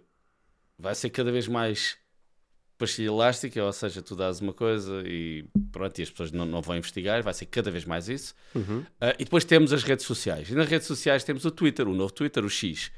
Ah, E eu queria falar contigo um bocadinho sobre o papel do X, porque nós sabemos que antes o Twitter estava completamente ahm, ah, Posso- posso- sequestrado por uma. Guarda, guarda essa ideia. Vamos só, mais para só para Não, só para eh, terminar de vez o assunto de eleições, porque eu Ok. já quis dizer isto no início e não Ok, disse. Eh, queria sal- salientar uma coisa: sobre eleições, não é só Portugal e Estados Unidos. Vão- vamos ter eleições eh, em 2024, vamos ter eleições do Parlamento Europeu. Vamos ter eleições no Reino Unido, vamos ter eleições na Índia, vamos ter eleições na Rússia, vamos ter eleições em Taiwan, na Indonésia e Uruguai. Ok? Pronto, dessas Ah, aí. Algumas são irrelevantes, mas foi giro dizer o nome, Foi viste? giro, foi foi giro. foi giro. Ah, mas A Índia. da Rússia é irrelevante. hum, Vou dizer que a da Rússia é irrelevante. sim, mas, são- mas é um momento no mundo que o facto de ter eleições, por exemplo, eleições na Índia, pode não estar em causa um shift total do poder. Mas não- haver eleições coloca a Índia numa fase da sua política económica e geopolítica E interna. a, e a que Índia é está numa relevante. fase alta. É o país que provavelmente mais está na fase de crescimento face a tudo o resto. Já lá iremos, momento. sim, ao Mas, papel da Índia no mundo. Portanto, essa é coisa... relevante na sim. Índia e eu estou, embora tenha E um o Reino Unido também é relevante. Tenho um amigo que é casado com uma indiana e ele vai-me contando algumas coisas que ele estava um bocado por, bastante por dentro da, da situação, mas pronto, o que eu sei é muito pela rama eh, e aquilo é um, é um regime bastante feudal ainda, como pronto, toda a gente sabe. Um, Não, mas os regimes, eh, a forma como olhamos para eles certo, é tão eu estou diferente. catalogar, eu estou a catalogar. Eh, estamos a Pronto, estou- catalogar. estou a catalogar. Porque a, a forma como o nativo olha, o nativo de um lugar olha para o lugar de uma maneira diferente que um estrangeiro olha para um lugar. Sim, mas ele é estrangeiro Ah, lá. o contexto é histórico é muito diferente do Claro, que nós claro. temos das pessoas que estudaram lá na história. Claro. Epá, é, é muito difícil fazer uma analogia eh, Mas desse o género. papel- o- mas é muito relevante. Sobre eleições era o, o papel do, do tweet, do novo Twitter, do X, em eleições. Porquê? Porque antigamente ele estava, ou seja, tu ou dizias uma coisa que estava alinhado com o poder, ou eras completamente calado e não havia hipótese. Hoje é um bocadinho diferente, embora eles ainda façam shadow banning, ah, de forma ainda, pronto, é, é shadow e é, não é muito bem explicável. O que é facto é que neste momento, pelo menos no meu Twitter, o que, é, que eu uso, é a única rede social que eu uso hoje em dia, hum, ah, o, o que me aparece é, muitas vezes, ah, disclaimer, não é disclaimer, eu não sei o nome técnico que eles usam lá, mas basicamente é tu alegas uma coisa e alguém diz o que tu estás a dizer está errado e pau, pau, pau, e aparece ah, a justificação do que tu estás a dizer está errado. Ah, e é espetacular porque é, há uns meses até apareceu o, no, no Twitter do governo americano, do, do, acho que foi do governo, foi qual, do Biden, apareceu coisas que ele tinha dito e que estavam erradas. Pronto, e, e, hoje aparece muito isso, ou seja, nós é muito arruaceiro o Twitter e quem quer, quem quer andar ali na, na conversa e traz conversa, epá, é terrível e eu passo bastante ao lado disso. Mas tem esta, esta coisa que nós conseguimos, ok, este eu disse A, mas não foi bem A, e eu vou provar que não foi, foi bem A, e aparece lá por baixo a azul, a azul, uma coisa a dizer que pá, o que ele está a dizer não está certo, até nas publicidades. O que é lindo, uh, uh, agora, como houve muita gente que saiu, muitas empresas grandes saíram do Twitter para dar publicidade, a publicidade está um bocado mais uh, tipo Facebook há uns anos atrás, que é, aparecem muitos esquemas e muitos scams no Twitter, está neste momento com muitas coisas dessas, mas aparece a cena de epá, isto é o esquema, isto é não sei o quê, e a explicar porque é que é. Portanto, a minha pergunta é: nós, portanto, claramente vamos estar, as pessoas vão estar muito mais arruaçadas umas com as outras, e qual vai ser o papel de uma rede social que permite que tu digas praticamente o que tu queres com estes, com estas, com a possibilidade de cada um uh, provar que o que foi dito está errado. Isto uhum. vai ser melhor, vai ser pior, Uh, vai ajudar, não vai ajudar? Numa primeira fase, enfim. Então, para mim isso é limpinho. Como, como, como diz o meu filho, isso é seco. É seco. Simples. Porquê? É da liberdade de expressão e da capacidade de argumentação que sai a iluminação, não é? Historicamente, as verdades que concluíste hoje e o que a ciência conclui hoje é porque tem liberdade de discutir de considerar todas as hipóteses, de testar e depois concluir. Um lugar onde não se possa fazer um processo que esteja, primeiro, aberto ao escrutínio, aberto à variedade de opiniões, aberto ao contraditório. Uh, tu, para fazer estudos e para publicar estudos, tens que ter peer, peer review, certo? certo. Pronto. Uh, isto hoje em dia é um esquema e é uma máfia. Mas uh, a ciência também, ela, na sua pureza, permite que toda a gente possa opinar sobre estudos e validar estudos, uh, apresentar contra-argumentos e daí nascer a iluminação, não é? Nós não, não somos iluminados a primeira vez que pensamos. Nós normalmente precisamos de dizer aquilo que acreditamos para que alguém mostre que possamos estar errados e depois podermos andar aqui, não é? Numa conversa idealmente de forma civil, até conseguirmos concluir que, ok, então não, tu estás mais certo que eu, ou uh, sim, mas, ou um conjunto de outras coisas que chegamos que são sempre mais inteligentes do que um ponto de partida. Portanto, sem diálogo, sem liberdade uh, e sem argumentação, uh, não pode haver inteligência, nem há evolução. Okay? Normalmente há idades das trevas. Sempre que não há liberdade para contraditório, entramos em idades das trevas na história. Sempre foi assim. Será sempre assim. Caminhamos para uma possível idade das trevas sem dúvida nenhuma. Se o Twitter barra X hoje for um lugar onde a conversa pode existir, a argumentação e as pessoas não têm medo do que os outros possam dizer, porque estamos aqui para um, para um fim, não é? Também se considerarmos que a outra pessoa é uma idiota, se calhar não vale a pena falar com ela. E se calhar nós é que somos idiotas que continuamos a conversa. Certo, certo. Portanto, é, é, saber sair de cena. Tem que haver um lugar, e é por isso que eu defendo uh, com muita força a forma como o Musk vende o Twitter, o X. Eu não sei se é mesmo assim, como ele defende, e eu não sei se ele vai lá estar, e eu não sei se o, se o X vai continuar a existir ou se ele o vai deturpar ao longo do tempo. Eu não sei o que é que ele vai fazer verdadeiramente. Aquilo que ele defende que o X deve ser, eu ponho dinheiro nisso e faço contribuições gratuitas para isso amanhã. Que é um lugar que vai contra a ditadura de, de não poderes dizer o que pensas. Depois, dentro do Twitter, é pá, cada um leva a sua vida da sua maneira. Eu li uma teoria uh, sobre uh, uma tendência para 2024 ou 2025 poder ser uh, o Musk não aguentar o Twitter e vendê-lo.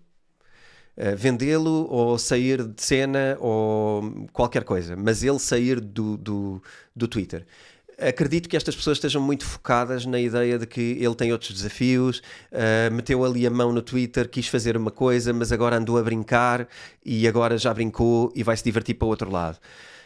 Eu tenho uma esperança hum, literal de que não seja isso. Eu tenho uma esperança de que o Elon Musk seja alguém que tem mesmo esta agenda. que, seja, que esteja até se calhar disponível para perder dinheiro uh, para manter uma coisa que é a liberdade de expressão, porque se calhar está a ver o mesmo que eu estou a ver. Se calhar está a ver que se a humanidade tiver, não puder falar, não puder comunicar, nós vamos regredir. E estas ideias, se calhar, do Musk, de andar para a frente, ir para Marte, uh, colonizar Marte, a humanidade ser uma espécie multiplanetária, resolvermos os problemas de escassez de água, resolvermos os problemas, os problemas de escassez de produção energética. Se ele é algo que ele vê para a vida, é isto, como eu vejo, eu acredito que ele vai defender a liberdade de expressão e que para, para ele, como para mim, isto é uma agenda fundamental para nós continuarmos uh, na frente. E se calhar é o melhor investimento dele, na minha visão. Uh, tenho esta esperança, é pessoal, eu não faço ideia nenhuma do que é que vai acontecer, mas que é um facto que ele está a perder alguma publicidade, está, que eu vi alguns gráficos sobre previsibilidade de faturação uh, do Twitter ou do X sim. nos ah, anos sim. seguintes uh, tenderá a baixar. Eu acho, eu acho que isto é uma curva que desce para subir. Depois... Eu acho que isto desce para subir. exatamente, eu acho que isto desce para subir. Porque é uma questão as pessoas normalmente apaixonam-se por uh, narrativas, não é? E muita gente não gostou dele ter uh, uh, dito. De algumas opiniões dele, não é? Dele ter mandado os patrocinadores para outra banda. Sim. E muita gente acha que isto é ofensivo. Lá está mais uma vez. Nada é ofensivo. O Twitter é dele. Só fala ali quem ele quer, meus amigos. Não há cá. Eles ameaçam que vão sair. É como alguém dizer: Ah, estás na tua casa, mas não podes dizer isto. Meu, põe-te a andar. Põe a andar. a porta é ali. Claro. Portanto, é o que ele está a fazer no Twitter, tem toda a liberdade para fazer, deve fazê-lo e todos devemos fazer isto com muita frequência. Todos devemos defender a nossa liberdade de definir o que é que estamos aqui a fazer. E depois devemos, à volta, vamos, vamos obviamente, pá, ninguém pode agradar a toda a gente. Nós estamos numa ideia que vamos agradar a todos. Não vamos. Não vamos agradar a toda a gente. Portanto, vai ser normal vão se juntar pessoas que se identificam mais com essa cultura e vão se afastar pessoas que têm outro lugar para estar uh, quando, quando se aproximam de outro tipo de cultura. Esta é a tal guerra social que eu acho que vai, vai haver mais clivagem, acho que vai, vai ser mais evidente. Acho que o Twitter neste momento está do lado da liberdade de expressão. Ele está a filtrar os patrocinadores que vai ter, não é? Está a dizer, não concordas comigo, é natural, está tudo bem, vai para o outro lado. Há de haver alguém que concorda e se calhar vai se agarrar ao Twitter porque faz super parte da sua agenda de liberdade de expressão. E alguém há de meter mas lá a minha pergunta, Mas a Portanto, minha questão era se, se o facto de haver liberdade de expressão numa plataforma e as pessoas conversarem livremente nessa plataforma, se aumenta uh, a clivagem. A clivagem entre as pessoas, é porque as pessoas não sabem lidar com, a, com umas com as outras. Eu não sei, mas. É irrelevante porquê? Uh, é, é relevante, ou seja, se tiveres eu... um sítio em que tá, toda a gente está norm, normalizado, não vai haver arruaça, não é? Uh, toda a gente está a cumprir. Na, na, Coreia do Norte há muito pouca arruaça. Sim, mas o que tu estás a perguntar é se o Twitter vai contribuir para o afastamento ou se vai contribuir para a aproximação. Ok, é, eu acho é que isso? Sim. Eu, sim. eu acho que o Twitter não vai contribuir para nada. Eu acho que o afastamento tem muito mais que se lhe diga. Acho que o afastamento é muito mais orgânico e tem uma agenda 30 vezes maior que o Twitter. Acho que o Twitter é um lugar uh, onde, quando muito se continuar a existir assim, vai-se assistir aos debates. Ok. Uh, na minha opinião, no longo prazo, contribuiria para a aproximação. Eu, eu, Porque se nós passarmos o tempo suficiente, nós podemos estar aqui a matar-nos os dois, uh, uh, em super contra a ideia um do outro. Se passarmos o tempo suficiente a discutir sobre este tema, nós vamos acabar por concordar ou vamos acabar. Ou então acabamos a porrada. Por, vamos a, acabar por concordar em alguma, em certo, alguma parte. Certo, certo. No mínimo, vamos acabar por respeitar a visão do outro. Vamos compreender melhor o lado Mas do outro. Mas nem toda a gente é aberta às outras opiniões como nós somos. Eh, aliás, pelo contrário. Sim, as pessoas confundem muito a, a, a intensidade e a vontade de debate com as pessoas serem difíceis. E as pessoas acham que ser fácil é dizer que sim, assinar com a cabeça, concordar e não vamos ter esta conversa. E as pessoas acham que isto é inteligente, acham que isto é fácil, acham que isto é ser simpático. Uh, eu, na minha opinião, por exemplo, acho que não. Acho que isso é ser limitado, acho que isso é ser antipático, é ser cínico. Uh, portanto, acho que traz uma data de coisas más. Eu acho que as pessoas podem repara, ninguém está disponível para passar todos os dias à porrada claro. uh, de conversa. Vai haver um dia que tu, por muito intenso que sejas naquele tema, vais-te cansar e nesse dia vais estar mais disponível para ouvir. E quando ouvires, vais sempre pensar: epá, ele também está-se a cansar, ele também está aqui a argumentar. E vai haver ali alguma coisinha que a pessoa diz na perspectiva dela que tu de repente, ah, luz, Acho, eu consigo ter a mesma perspectiva. acho que tens uma visão muito bo- boa da- das pessoas. Eu, eu, neste caso, acho que não. Se- Não, é uma- eu não acho que isto vá acontecer A- algumas pessoas, a, a sim, 90% da sociedade, mas acho que vai- se tu não puderes mas- civilizadamente opinar com alguém que discorda, Eu, eu, eu, eu compreendo disso. tu nunca vais compreender o outro lado e tu só vais ter guerra Claro, eterna. claro, obviamente. Só que, É, é aquela ideia de, sabes, tu- se tu tens uma arma na mão e a outra pessoa está ali ao fundo, não é? E tu estás a disparar daqui para lá e ele de lá para cá, vocês nunca vão sequer dizer porque é que estão a disparar um ao outro. Agora, se vos meterem dentro de uma sala ah, e vos obrigarem a estar ali conversar agora. e, e agora não se podem agredir, então o que é que podem fazer? Pode- vão ter que mostrar o vosso ponto de vista. Parece quase a questão dos júris nos Estados Unidos, os jurados. Não é? Porque Sim. eles, têm, eles ficam naquela sala até todos estarem de acordo com uma coisa, não é? E eles estão ali a conversar. Até a- concluir. até concluírem qualquer coisa. Sim, é quando tiver ideia. que ser por unanimidade, não é? Sim, por sim. exemplo. Será que o Sim. Twitter é um, é um espaço desses? Não, eu acho que não Eh, é. Eu acho que depois é um obviamente. espaço onde muita gente vai usar de forma tóxica, onde muita gente vai Sim. querer eh, aproveitar para insultar pessoas e Claro. etc. Mas quem defende a liberdade de expressão também está muito disponível eh, para ser insultado, porque, quer dizer, qual é o, qual é o problema? Claro. Não é? Sim, sim. Na verdade é só alguém que tem uma opinião eh, tóxica sobre ti. É pá, tudo bem, vive com isso. é? Ok, portanto vai haver. eh, Vamos ver se o Twitter vai sobreviver à, à Twitter, política de olha, cancelamento. Sim, 2000, mas Eh, 2024 vai ser duro para o Twitter, pronto. Eh, vai ser duro em muitas coisas e pode haver um momento em que os reguladores e Sim. os watchmen vão dizer, meus amigos, não, já não podem, já Yeah. vamos ter que vos tirar do ar porque vocês não vão tão de acordo com o que a gente acredita que é o... Eu acho que é um ano de afirmação do Twitter, de afirmação do modelo de liberdade ou de, não liberdade. Uh, vermos se alguns países podem ou não cancelar o Twitter, ou seja, uh, proibir o Twitter, ou obrigar o Twitter a funcionar de forma diferente dentro dessas geografias. Uh, tenho dúvidas sobre isso e também, não, não da minha parte, esta dúvida sobre o, o Elon Musk continuar ou não no Twitter ou com o próprio Twitter ou vendê-lo. Eu acredito que o o Elon Musk vai continuar no Twitter e vai fazer tudo para que ele seja o que ele, o que ele defende. Eh, o meu voto será para um Twitter eh, mais mascarado, mais atacado nos Estados Unidos.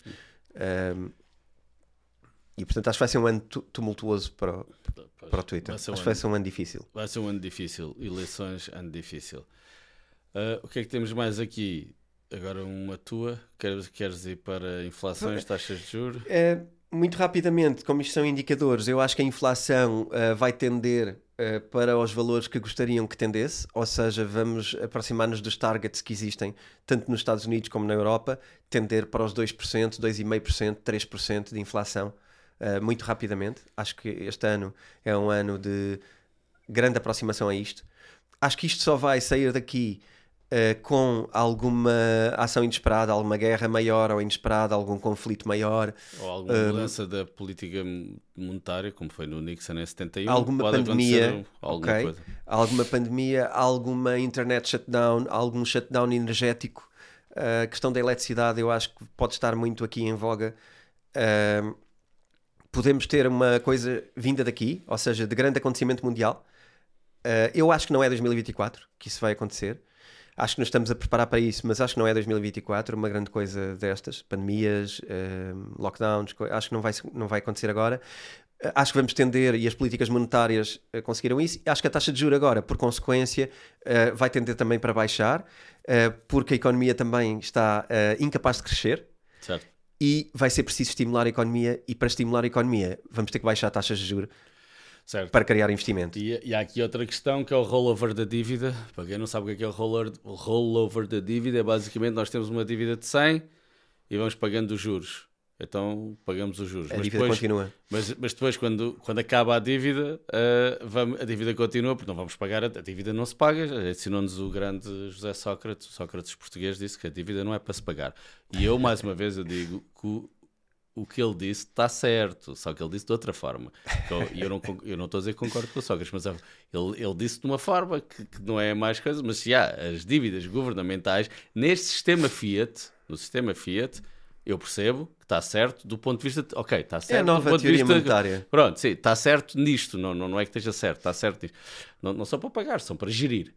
Um, tal como as dívidas pessoais, neste sistema Fiat, as nossas dívidas pessoais também não são para pagar, são para se gerirem. Uh, portanto, vivemos neste contexto, é este contexto que, que, que vivemos. Não temos podemos não concordar, mas é melhor ter uma, gerir uma dívida do que ir pagando o empréstimo Sim. mais rápido. O contexto específico que tu estás Pronto. a colocar é a dívida dos 100, vamos imaginar. Pronto, certo. Uh, está na altura de renovar o contrato, vamos dizer agora, assim de uma forma e, simples.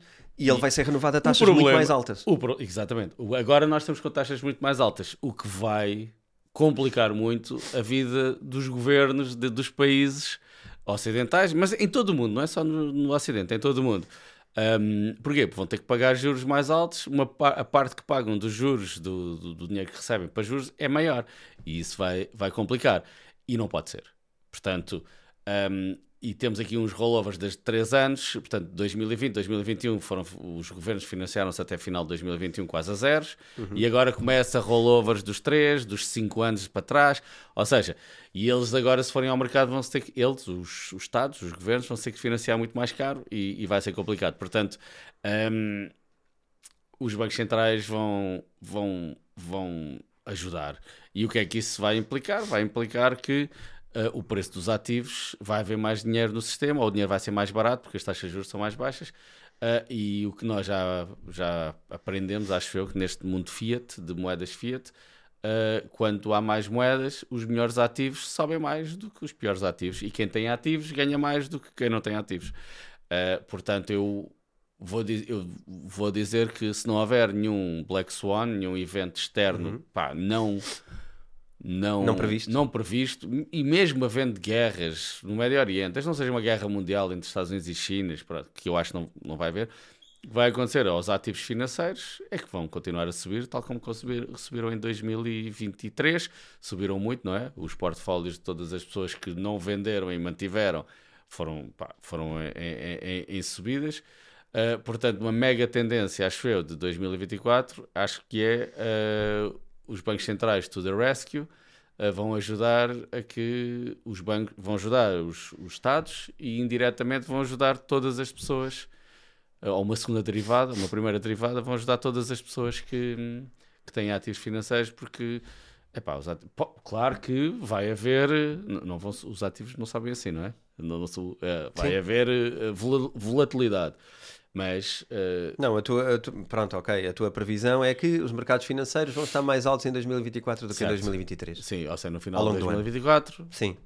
Uh, se não houver nada de, se não houver um ataque eu, eu acredito, gêmeas pronto, ou alguma coisa eu acredito assim que a taxa de juros vai estar mais baixa certo, acredito certo, que vamos voltar claro. à impressão uh, de dinheiro por causa estamos. deste rollover não, mas já estamos uh, já estamos? já estamos, porque o, o, o, os Estados Unidos em março de 23 quando os, aqueles três bancos caíram nos Estados Unidos, entre os quais o segundo maior da história dos Estados Unidos, e que passou ao lado das notícias, mas caíram, eles criaram ferramentas, que eu agora não sei como é que se chama a ferramenta, em que os bancos podem ir lá buscar dinheiro a taxas eh, tipo zero. Eu, posso estar a cometer uma. Não é zero, enfim, não sei bem o, a mecânica toda, mas basicamente é um fundo em que os bancos podem ir lá, que é o fundo anti os bancos caírem nos Estados Unidos. Uhum. Isso é criação de dinheiro, basicamente. Portanto, um, um banco, quando cá. vai lá, cá, cá, não sei se existe, há sim, de existir sim, outra coisa. De, de, de, proteção? Não, proteção existe. dos bancos. Sim, existe. Pronto. E os bancos vão. E nos Estados Unidos, em dezembro, esse valor chegou aos máximos históricos. O que é que isto quer dizer? Que foi o valor mais alto em que bancos foram lá buscar dinheiro para se financiarem no, no overnight. É, enfim, Sim. Lá está, a mecânica eu não. Portanto, não... estão a incorrer em dificuldades e estão a recorrer a ele. Uma. uma, uma, uma um... Há aqui três coisas, ok. Podem estar a incorrer em dificuldades e a recorrer. Um. Pode não ser isso que está a acontecer, podem não estar em dificuldades, mas vão buscar dinheiro a taxa mais, mais baixa claro. e todas as coisas. Mas o que é, é facto é que isso é criação de dinheiro. Esse é que é o facto. Isto é querer só dinheiro.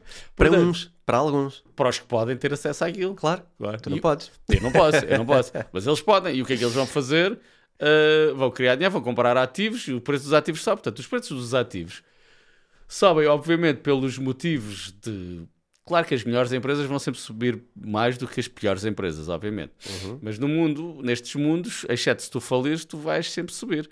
Uh, claro que é, é, melhor ter as melhores, ter as empresas que vão, que vão subir mais. Mas pronto, mas a mega tendência deste ano, eu acho que claramente quem puser agora, na terça-feira, dia 9 de janeiro, um dólar ou um euro, uh, por exemplo, no ETF do Nasdaq, eu vou dizer que, que vai subir.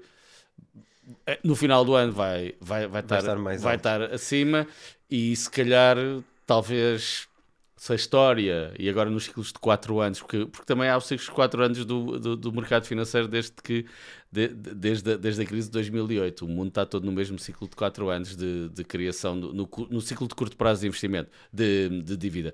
Uh, e se calhar até acima de 20% ou 30% no, no, no Nasdaq. E, e, depois o Miguel vai, no final do ano, vamos ver, eu posso ter um certo ou errado. Pá, não, não, isto é puramente lúdico o que eu estou a dizer, ok?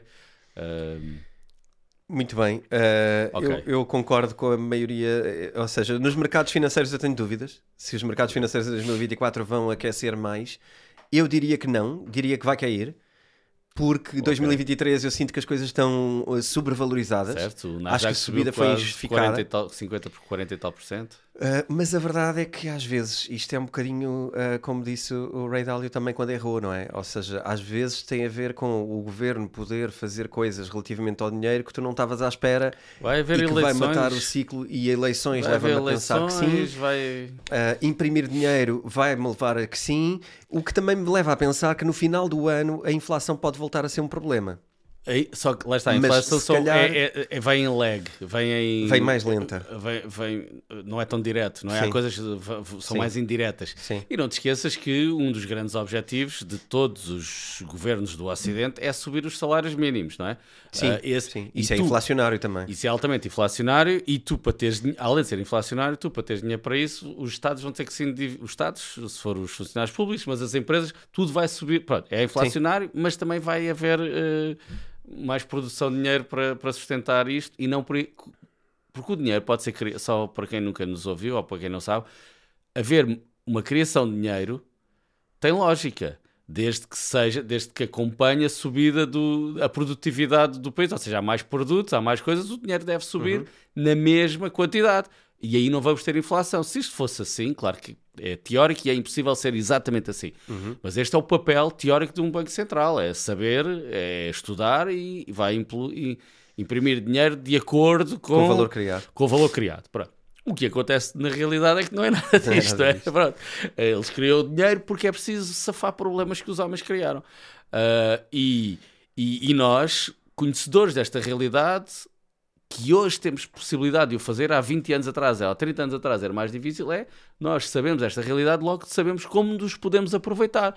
O rapaz que não vê isto e só vê vídeos no TikTok sobre gatos e que está-se nas tintas para isto, é pá, temos pena, obviamente. Vai navegar com mais dificuldade. Vai, ficar, vai navegar o mundo com mais dificuldade porque não se quis informar sobre isto. Isto é muito simples. É muito simples. Sim. Um... Há aqui um, um caminho que nos vai abrir a porta para a próxima mega tendência okay. uh, que tem a ver com esta ideia. Uh, eu vou fazer esse caminho, ok? Que, que, é uh, isto é uma ideia de soft landing, não é?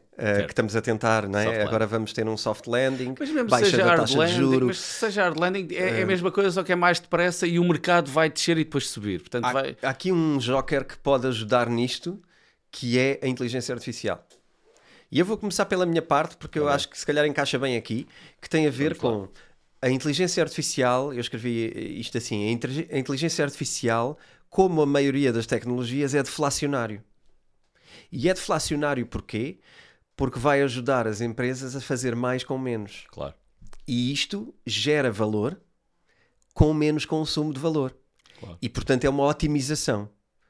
Portanto, mega tendência do meu lado, uma adoção séria em processos em empresas com inteligência artificial, uma redução eventual de força de trabalho, um, que depois pode jogar uma peça diferente do lado da, da, da crise, um, por causa de eventual desemprego uh, ou menos procura por emprego. Não é desemprego, porque não tem a ver com vais despedir toda a gente e meter uh, inteligência artificial, não é nada disto, isto não vai acontecer assim, mas vai haver menos procura para coisas onde tu vais crescer ou desenvolver. as empresas vão ser mais eficientes. Vais ser mais eficiente sem precisar de contratar tanto mais quanto era suposto. E portanto vais vais diminuir a curva de procura por pessoas, porque vais ter coisas feitas mais por inteligência artificial. Um Claro. conjunto de funções mais automatizadas e integradas entre ferramentas. Lembrarem-se sempre de uma ideia. Isto, inteligência artificial, não é irmos ao computador perguntar uma coisa ao ChatGPT. Claro, Não é isto. claro.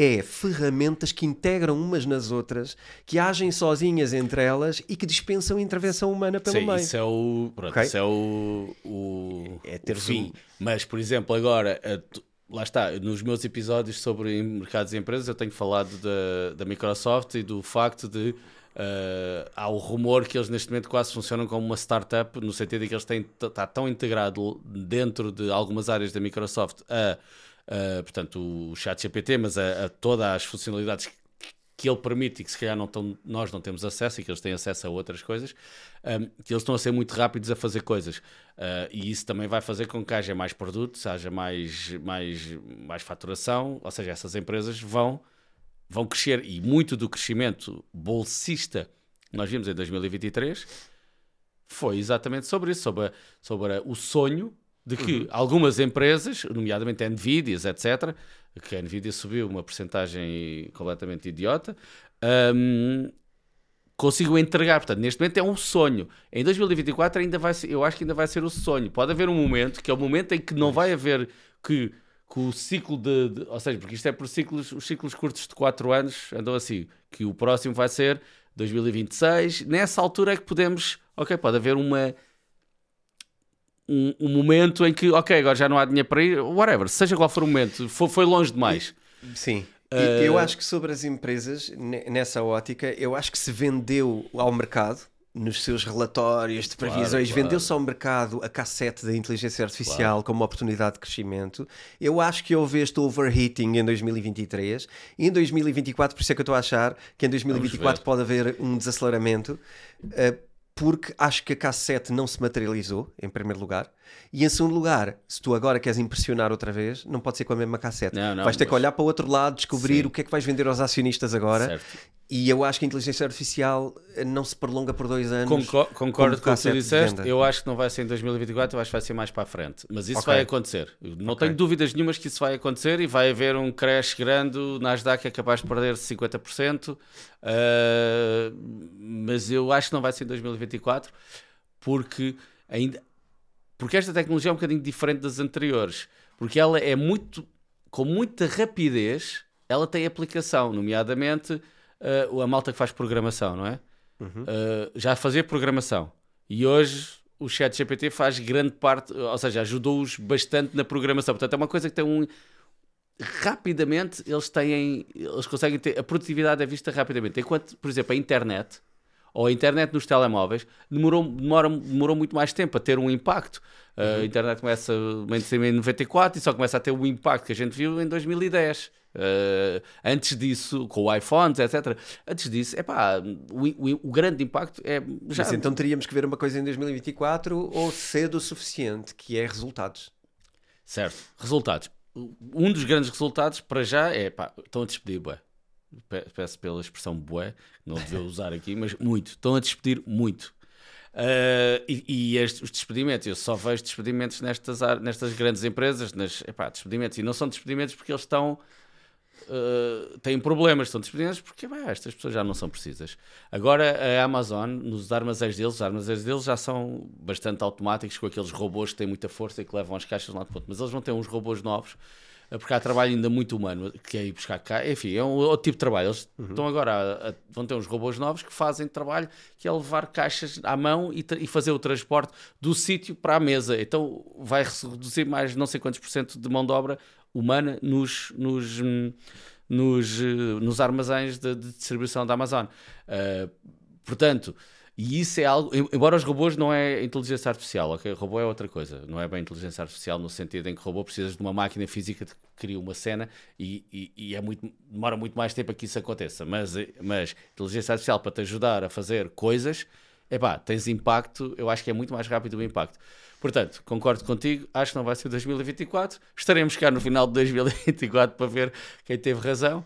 E depois um paga uma cerveja ao outro e... e... Acho que tu, tu, tens falado da Microsoft, eu acho que uma empresa que vai ser mais falada este ano, 2024, vai ser a uh, Alphabet, a Google. Ah, sim, sim. Eu acho que em 2024 a Google tem estado mais, até mais discreta no que diz respeito também na inteligência artificial e eu acho que vai se mostrar mais. Não, completamente. Uh, este, este ano, portanto, é uma mega tendência que o, pode dar Bard, um visto um, Sim, um, sim. Eles já um têm o Bard, não, eles têm o Bard deles, uh, que já está integrado em várias coisas. O novo Chrome e os Androids vão ser nativo, o Pixel, que é o Lá telemóvel está. da é Google. É tal integração de ferramentas. É, completamente. É, é, isto não é sobre. Eu vou ali fazer uma pergunta. É não, sobre não. a forma como eu uso o e-mail vai ser diferente.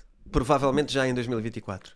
A nossa gestão de interação de ferramentas vai ser diferente e vai ser melhor e essa otimização vai trazer aqui alguns players com, com novas sim, coisas. Mas, eh, sim, e os grandes vão, vão ser maiores. Epá, eu não, a não ser que haja uma que eu também falo em alguns nos episódios, que é partir, uh, leis antitrust que vão partir as empresas, mas os grandes vão ser maiores. Uh, e, e, pronto. E, portanto, eu só, só, tenho aqui diz. mais uh, talvez duas ou três coisas para adicionar até ao fim. E são ideias mais curtas. Uma. eu, eu tenho Diz. Vamos a isso, eu tenho aqui mais algumas. Tens? Mas ainda sobre. Ah, sobre inteligência artificial, eu só queria dizer uma coisa que tem a ver com a Europa. Uh, mega tendência brutal, na minha opinião, Europa. Europa no seu caminho para a irrelevância. Uh, há uma frase que foi de dezembro que saiu, até foi um, um senhor português que a disse que era. Eu não concordo em, em, totalmente, mas, mas, pronto, mas basicamente que é uh, Estados Unidos a inovar, a China a copiar, a Europa uhum. a regular. Uh, e eu depois escrevi eu e a afundar-se, a Europa a afundar-se, e eu não concordo que a China seja só copiar. Pronto, eu não concordo que a China sim. só copie, não concordo minimamente sim. com isso, uh, mas sim, Estados Unidos a inovar, China a inovar e a copiar, Europa a regular e a ficar para trás. Claramente, claramente, claramente. Uh, e a mega tendência não é só para 24, é para os anos que seguem, aquele modelo social europeu que provavelmente, se nós miuçarmos muito, nós, eu e tu vamos concordar com o modelo social, de haver -se segurança social, ou seja, uma coisa completamente uhum. diferente com o que acontece nos Estados Unidos, é um modelo uh, que deve existir. Não estou a falar de socialismo, estou a falar do modelo social, uh, deve existir, com liberdade, etc, etc. Uh, mas vai ser cada vez mais difícil. Porquê? Porque a Europa não tem forma, não está a ter forma nenhuma de competir contra os Estados Unidos e a China, que usam regras diferentes, principalmente a China, que não tem regras, não é? Portanto, que é muito mais uh, selvática, vamos dizer assim, na, na, na, concorrência. E a Europa é regras, regras, regras. As empresas europeias não têm grande forma de conseguir competir no mercado global. Um, e não têm dimensão. Eu continuo a. De, eu vou bater numa tecla que eu já disse uma vez ou outra. É que não existe um mercado europeu. Certo. Existem muitas línguas Quantas diferentes. empresas portuguesas vendem para a Europa toda? Certo. A Farfetch. Ah! uh, não, ah, não, vou comentar. Não. Uh, Os vinhos. É que não há um mercado europeu. É, esta ideia de que a Europa é uma geografia comparável com os Estados Unidos ou com a China, não isto é. é só está nos livros. Certo. Isto na prática não existe. Existem países que podem beneficiar de mercados totais. Certo. Portugal não é Algumas indústrias. Algumas, algumas indústrias, indústrias, tipo automóveis. Uh... Sim, mas que não são indústrias, por exemplo, que a, que a maioria dos países europeus têm. Normalmente será um país europeu que a tem, não é? Certo. No caso dessa, uh, a Alemanha, a Alemanha, França, Itália. E a Alemanha era dos poucos países que tinha indústrias com dimensão na Europa. E a Alemanha não está num bom momento económico há, há, alguns anos. E muito menos está num bom momento energético. Certo. Uh, por causa de escolhas também tiros nos pés atrás tiros nos pés. E portanto, portanto, eu também não auguro nada de bom para a Europa. Eu acho certo. que cada vez vai ficar mais evidente a minha visão da Europa, que é uma visão que não é uh, uma geografia económica sequer, ainda, e que se calhar nunca vai conseguir ser. Uh, temos uma moeda única em alguns países europeus, mas nem sequer é em todos, e portanto eu não sinto que nós tenhamos qualquer condição para competir. Não, e depois temos, uh, temos uh, pessoas não eleitas a regular. Sim, essa é, é, das melhores de todas, que é também já ninguém está a confiar, não, não temos pessoas fortes à frente de nenhuma geografia europeia também. Não temos grandes nomes, como tivemos no passado. Bem ou mal, havia nomes que, no mínimo, eram respeitados por terem alguma visão. Hoje não vejo visão nenhuma na Europa as pessoas que estão à frente da Europa, como tu bem dizes, não são sequer eleitas pela Europa.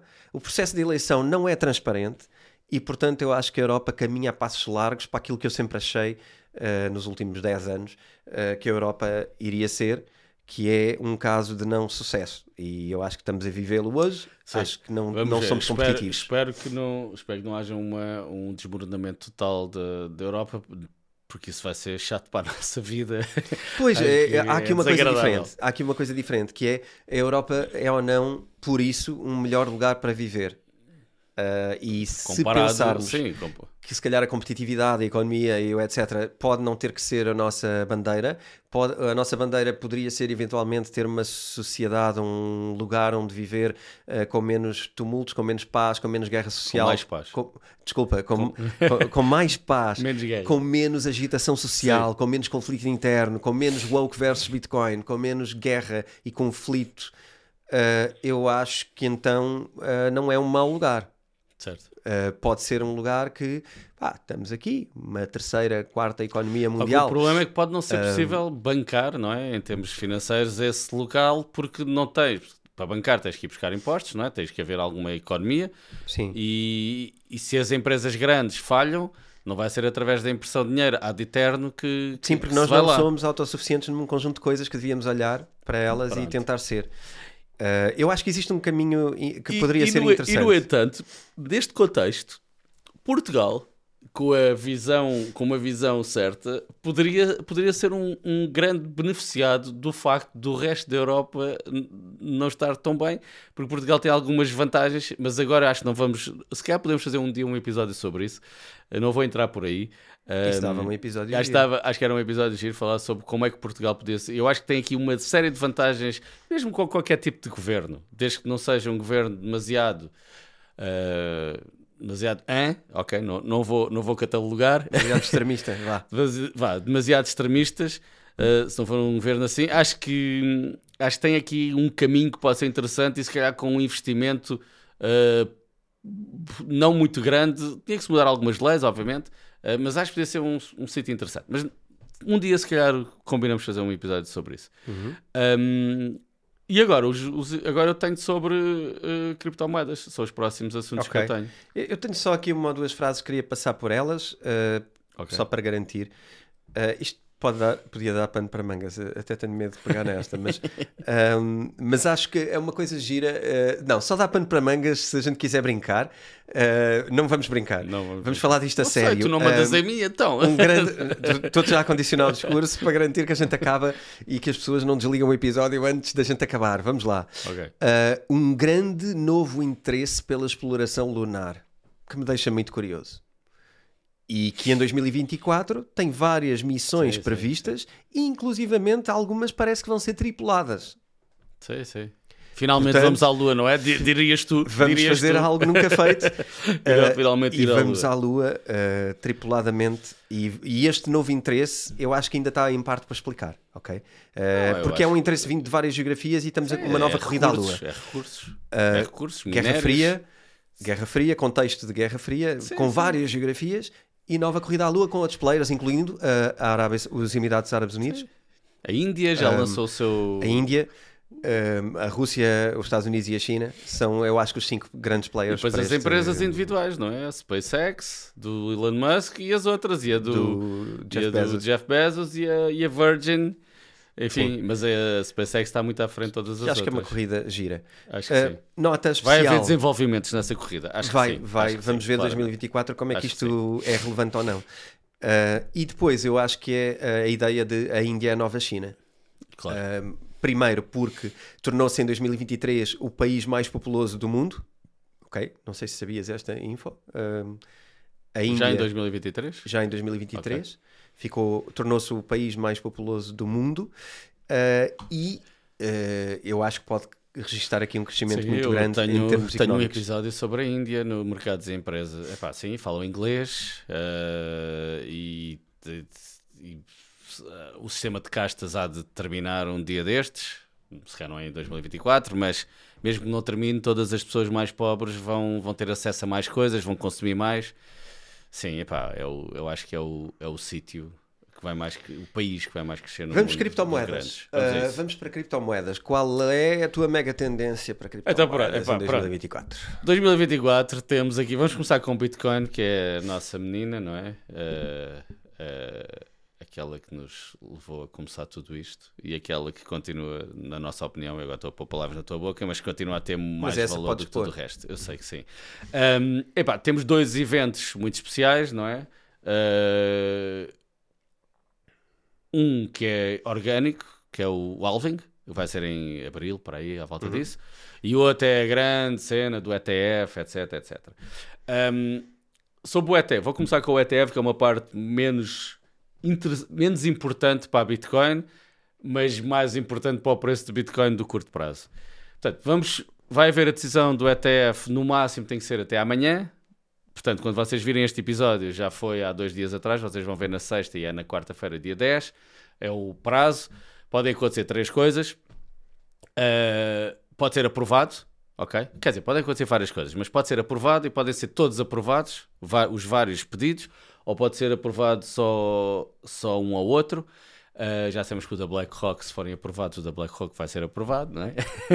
se forem aprovados. Uh, pode ser, uh, pode, podem não ser aprovados e, e, eles aumentarem o período até, acho que eles podem ir até março, ou seja, pode a decisão ser passada para março, que é uma possibilidade muito grande uh, ou podem ser vetados. Na realidade, em termos conceptuais, acho que não podem ser vetados porque eles podem sempre reaplicar. Uh, mas se eles disserem que cancelam tudo e cancelam tudo, um, no curto prazo vai ter um impacto mais chato do que se disserem uh, vão, vão, vão ser, vão ser, portanto, vamos decidir em março. Um, estas três coisas implicam coisas diferentes no, no preço de curto prazo. Mas há uma coisa que, que, eu, que, que é aquilo que mais tem-me tirado o sono, não me tira o sono, mas que eu mais tenho pensado, que é o impacto real de. Qual é o impacto, de facto, de haver um ETF na Bitcoin? No preço, estamos a falar no preço da Bitcoin. Qual é o impacto? Não estou a falar do impacto que. Uh, no curto prazo, o que vai acontecer sim, sim, amanhã, sim, posso só dizer a minha previsão, uh, o que é que eu acho que vai acontecer, que é se amanhã forem aprovados, vai haver uma vela verde gigante, o preço vai subir para um valor que eu não sei qual é que vai ser, mas vai subir e vai continuar a subir até ao dia em que, vem, que os ETFs vêm para o mercado. No dia que os ETFs vêm para o mercado, à volta desse dia, mais uh, os dias posteriores, vai começar a descer, desce, desce, desce, e depois há uma altura que vai descer, bué, vai descer muito, e desce fortemente, e depois lá mais para o final do ano uh, vai voltar a subir porque entra a, a, a tese do, do Alvin, etc, etc, etc. Isto é o, é o que eu acho que vai acontecer de curto prazo.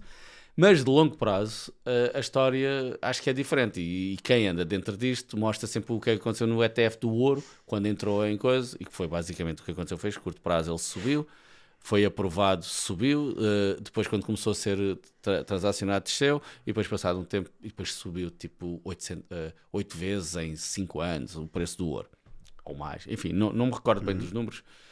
Uh, e, é, e, é isto que eu acho que vai acontecer em Bitcoin. Acho que o, no, o impacto do ETF nos Estados Unidos em Bitcoin vai ser que vai haver uma apreciação no valor, não talvez refletida em 2024, talvez, uh, mas no futuro, ou seja, vai a seguir, se calhar, se calhar o próximo crash aqueles creches de 70% que vão, que sempre aconteceram, se calhar não vai acontecer da mesma forma. E em vez de ser um creche de 70%, é se calhar um creche de 30%. Não sei, ok? E já estamos a falar para 2026.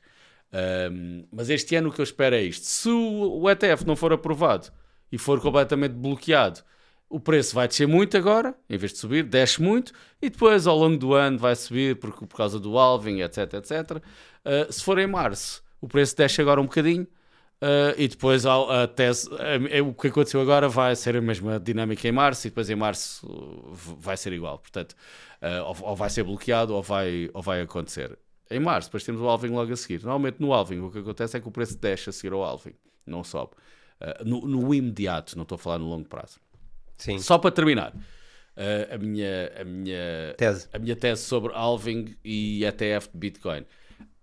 e o que é que vai acontecer em 2024?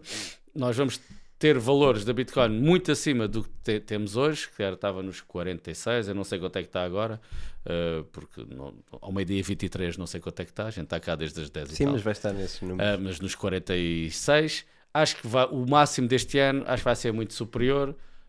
Uh, a minha única dúvida é se for negado e se for um, uma negação, mas eventualmente o que depois vai acontecer é depois vai para tribunal, como aconteceu com a, com a coisa do, do, XRP, pode demorar mais tempo. Portanto, acho que o SEC, a minha probabilidade é o SEC não vai, não vai bloquear, uh, vai aprovar, eles puseram muitas regras, portanto, eu acho que em 2024, alguns no tempo, o valor vai estar muito acima dos 46 uh, que está agora e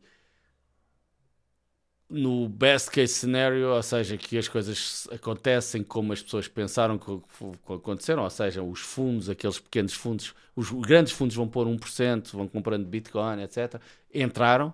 Epá, então se calhar até em 2024 estamos acima do all-time high, uh, ou seja, nos, 60, nos 70. Uh, facto que eu acharia que só em 2025 iria ocorrer se não fosse esta questão do ETF. Portanto, esta é a minha previsão Uh, também lá está, é a previsão, liguem o que liguem, é puramente recreativa para nós.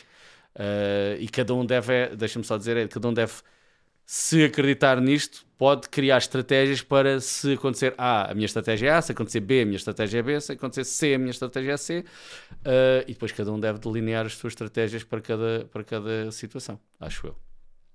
Perfeito. sobre isto, há só uma.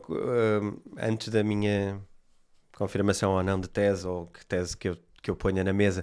Queria só uh, partilhar uma curiosidade minimamente relevante, que é um, ehm, também o, Bitcoin Hash Rate atingiu ah, o sim. máximo uh, tá. histórico em 544 exahashes. E muito antes um, do ehm, halving, e em período de, de baixa de, de, de, Bitcoin. O que é assinalável, e isto já vem desde outubro de 2023 numa, num crescendo brutal, um, ehm, o que faz prever que pronto, que na realidade está a ser feito um grande investimento não é? para aumentar a mineração, a quantidade minerada, o hash rate minerado, para maximizar rentabilidades, dado que a rentabilidade vai cair para metade uh, a partir do, do halving. Isto é, na verdade, isto é quase um atenuar do, do efeito do halving no preço. Certo. Não é? Porque vais o, que, o que se está a tentar é produzir mais quantidade apesar do halving. Há um halving, mas tu vais produzir mais porque tens mais hash rate.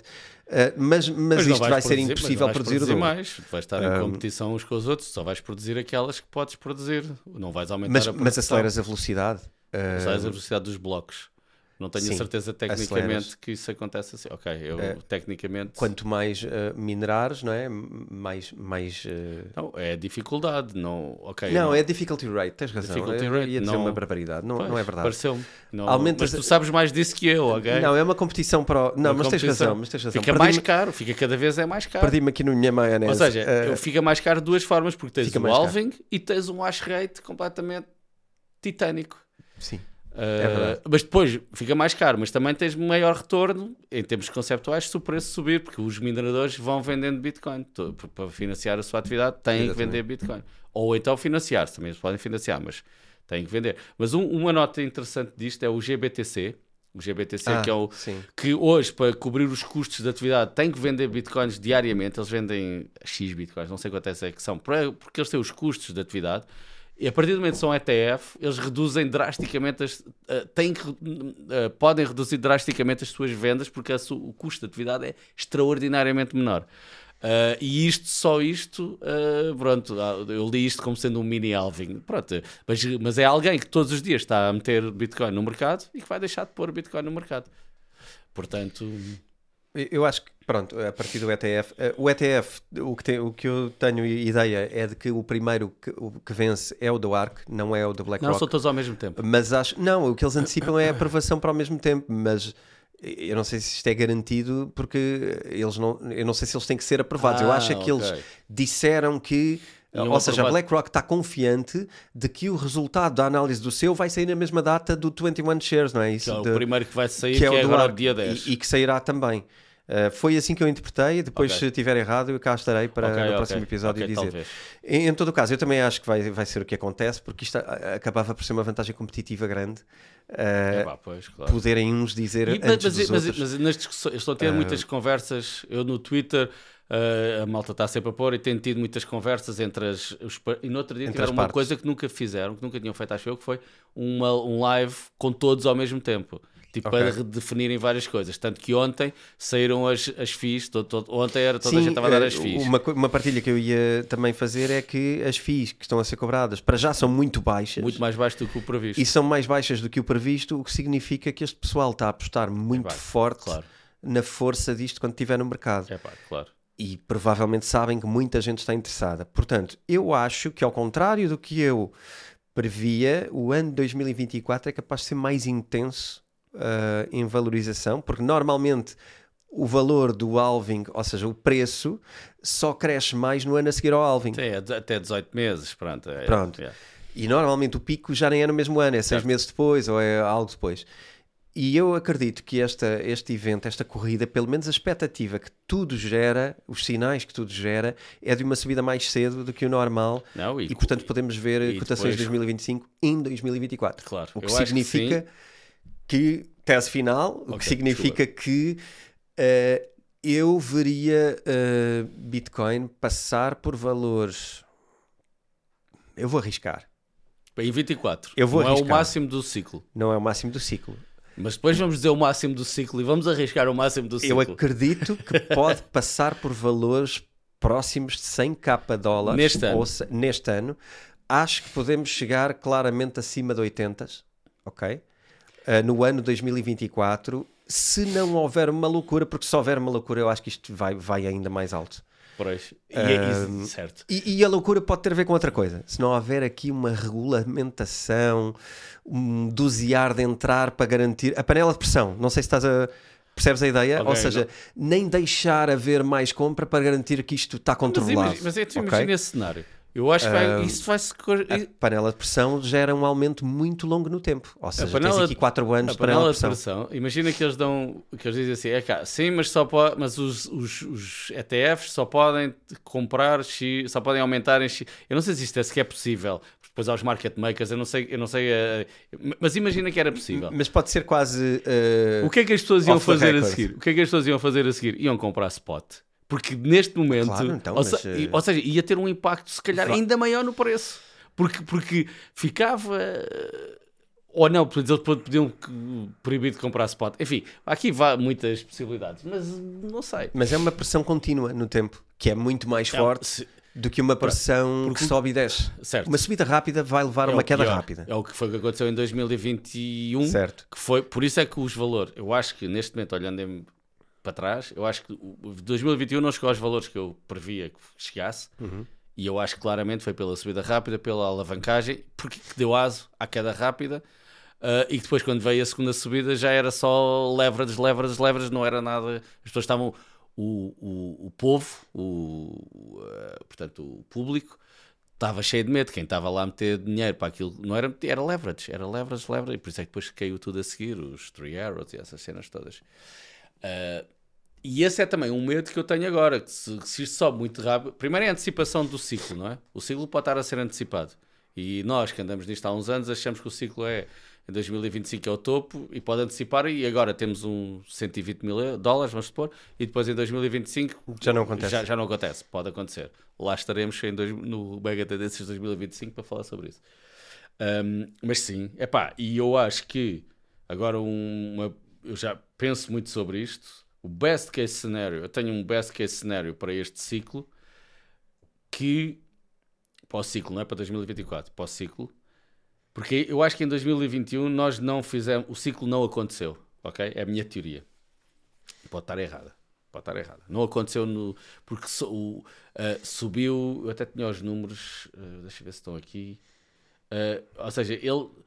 O Alving subiu. Em 2021 subiu 20 vezes, do mínimo, a Bitcoin. Do mínimo, do mínimo do ciclo ante- portanto, de 2018, 20 vezes. Em 2017 subiu 100 vezes, portanto, do, do anterior. Agora foi 20 vezes. Ah, se subir 20 vezes outra vez, e eu acho que devia ter subido mais vezes do que 20. Acho que não fez sentido subir 20 vezes, ok? Do mínimo, dos, mil e, dos 3 mil e qualquer coisa. Uh, subiu 20 vezes, foi a 60 e tal mil. Devia ter subido para aí 40 vezes, ou 30 vezes. Se isso acontecer agora, se houver essa cena, estamos a falar de subir de 15, dos 15 mil. Se subir uh, 10 vezes são 150, 20 vezes são 300, 30 vezes são 450.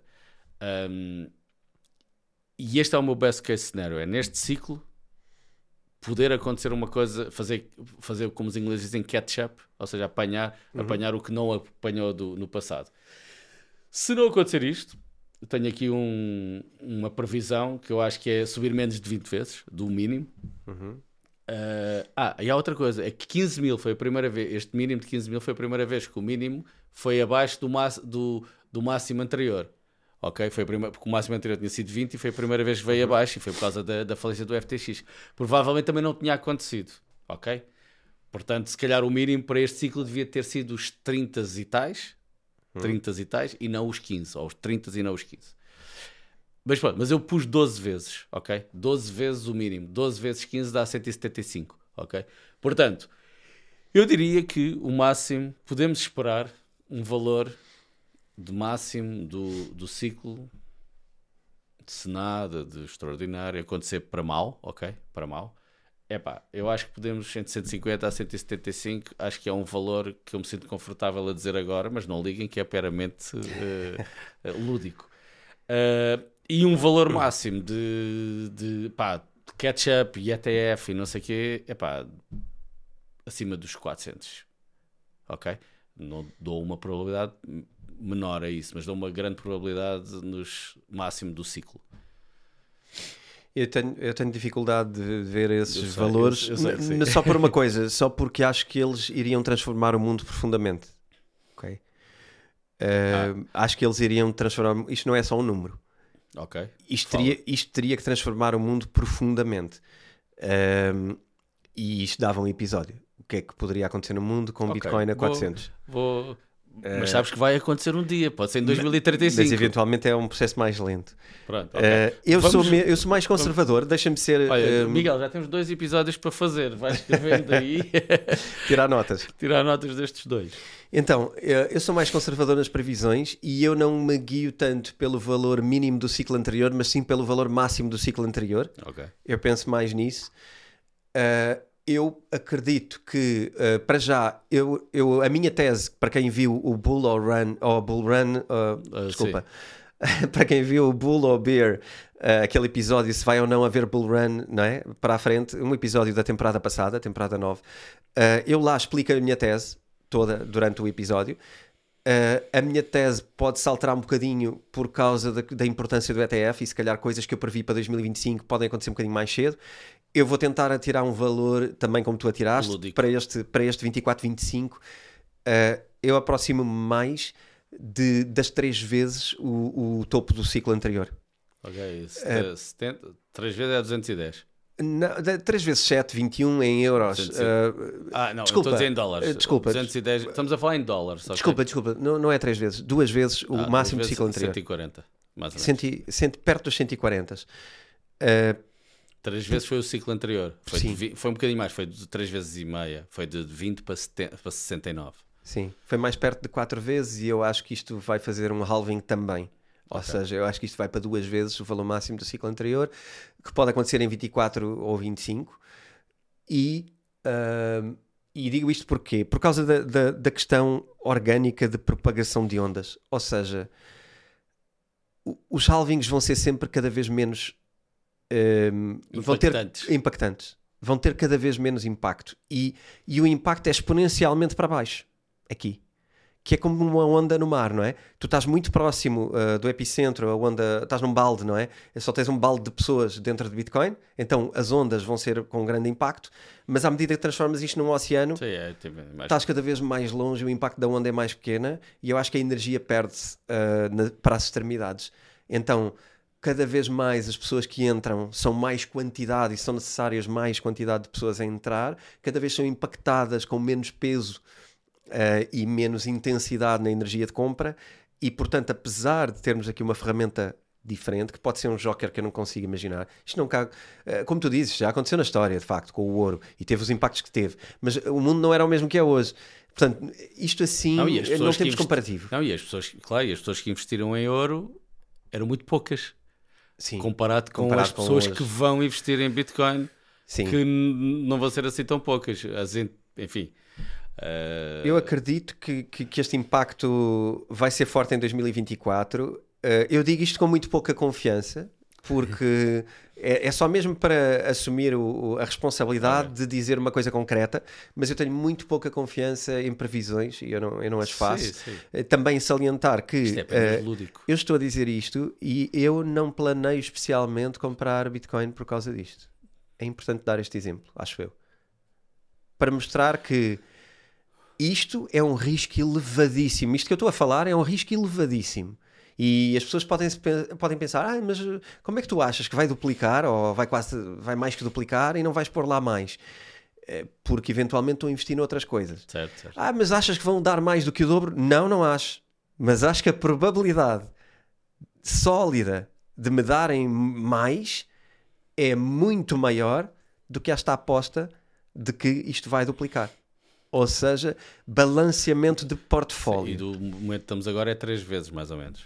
Do pós 140 que estás a falar. Sim, que estamos sim, agora. do que estamos agora é três três vezes. Por vezes. isso é que eu me baralhei um bocadinho nesta ideia. É três vezes os 40, Certo. ahm, que é pro- entre os 120 e 140, eu acho que é para onde vai. E eu estou entre os 150 e os 175. Mas atenção, ninguém. eh, eh, pensem nisto. Se pensarem em pôr.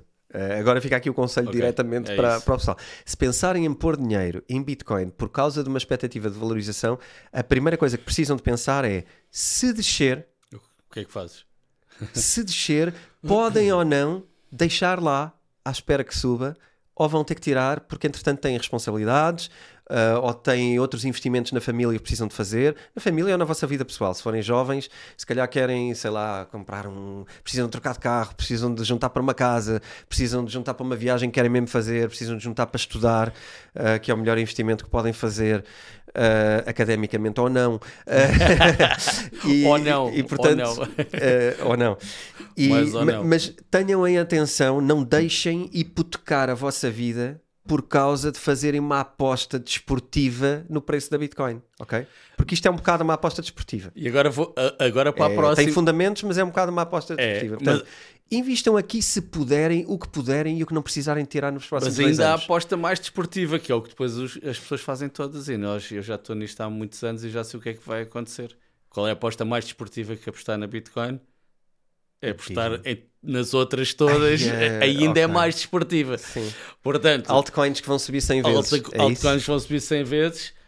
Hum, vão subir algumas. Nós cá só vamos saber e só vamos saber quem ganhou. Os que perderam vão ser perdidos para, para sempre. Quem vai estar no YouTube a falar do que ganhou foi só os que ganharam. Quem perdeu não vai estar a falar no YouTube a dizer que perdeu.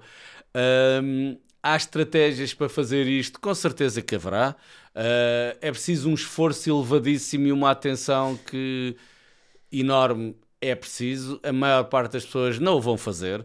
Vão pegar e ah, isto agora está a subir, eh, agora que está a subir são os Ordinals e, eh, e o STX, o Stax. Ah, vamos pôr todo, em vez de comprar coisa, vou pôr tudo. Tenho aqui mil euros, vou pôr tudo. Não tenho nada Porque em de. Bitcoin só me vai dar Porque o dobro Bitcoin e só ele vai dar dar, 100 ele vezes. vai dar 100 vezes. Um, e provavelmente até vai dar a determinada altura. O problema é que não vão vender no momento certo, não vão ter o plano de atividades feito. Uh, e depois, quando Não é tiver a descer, estão ao Jesus. Mas pronto, mas se puderem esperar até ao próximo ciclo, o que vão, uh, o que vão uh, concluir é que, é pá, pois, só que depois a Bitcoin está a subir mais e as altas não saem da cepa torta e quando sobem um bocado até sobem muito, mas como eu já perdi 90%, elas até, por exemplo, Solana, não é? Solana teve em 300, teve a 10, já subiu 10 vezes. Mas para quem comprou a 300, continua a 66%. Se eu estou a fazer Sim. conta de cabeça bem, 66% underwater. Está a 66%. Portanto, meteu 1000 euros, tem agora 333. Mas quem meteu 1000 euros a, a 10, tem agora 10 mil. Ah, Elevadores. são os elevadores. É jogável.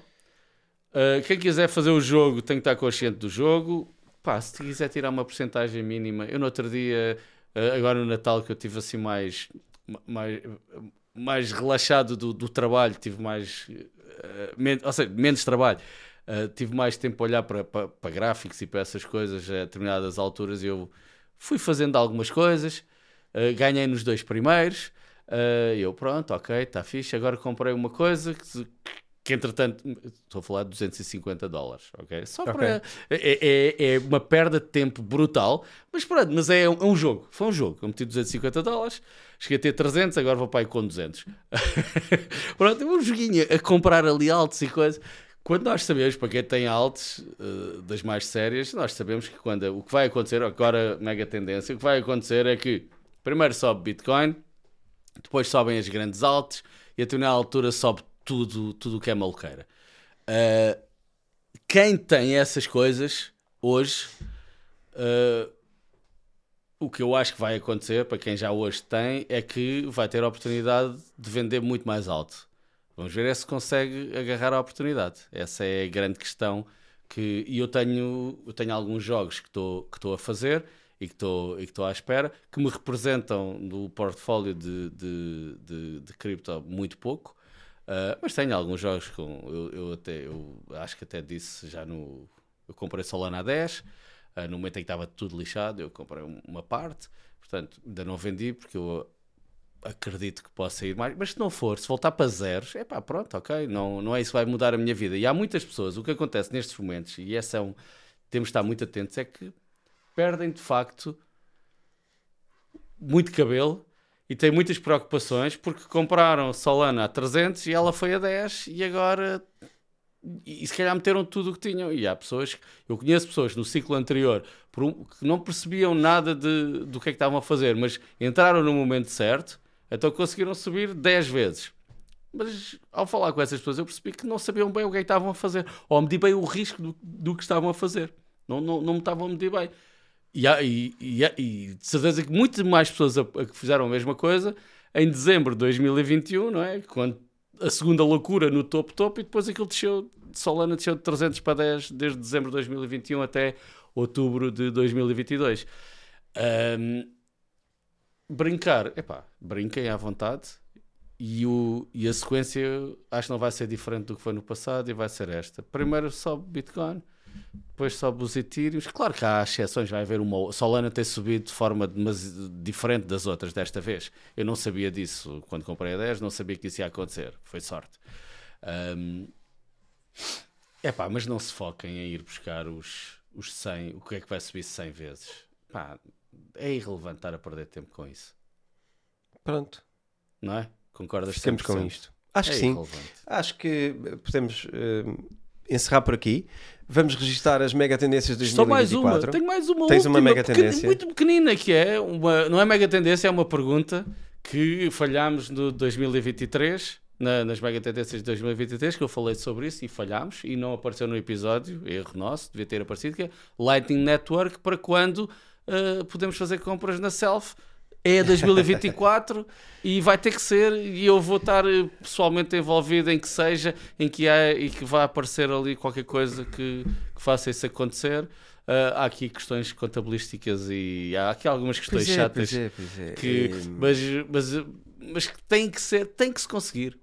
Tem que se conseguir. Se há cafés na Madeira que, têm, que aceitam Bitcoin em Lightning Network, porque é que Uh, é uma boa pergunta. Porque é que a gente aqui na Self não, não aceitamos? Vamos pensar nisso. E Fica para 2024 a mega tendência de possivelmente aceitar o Lightning Network.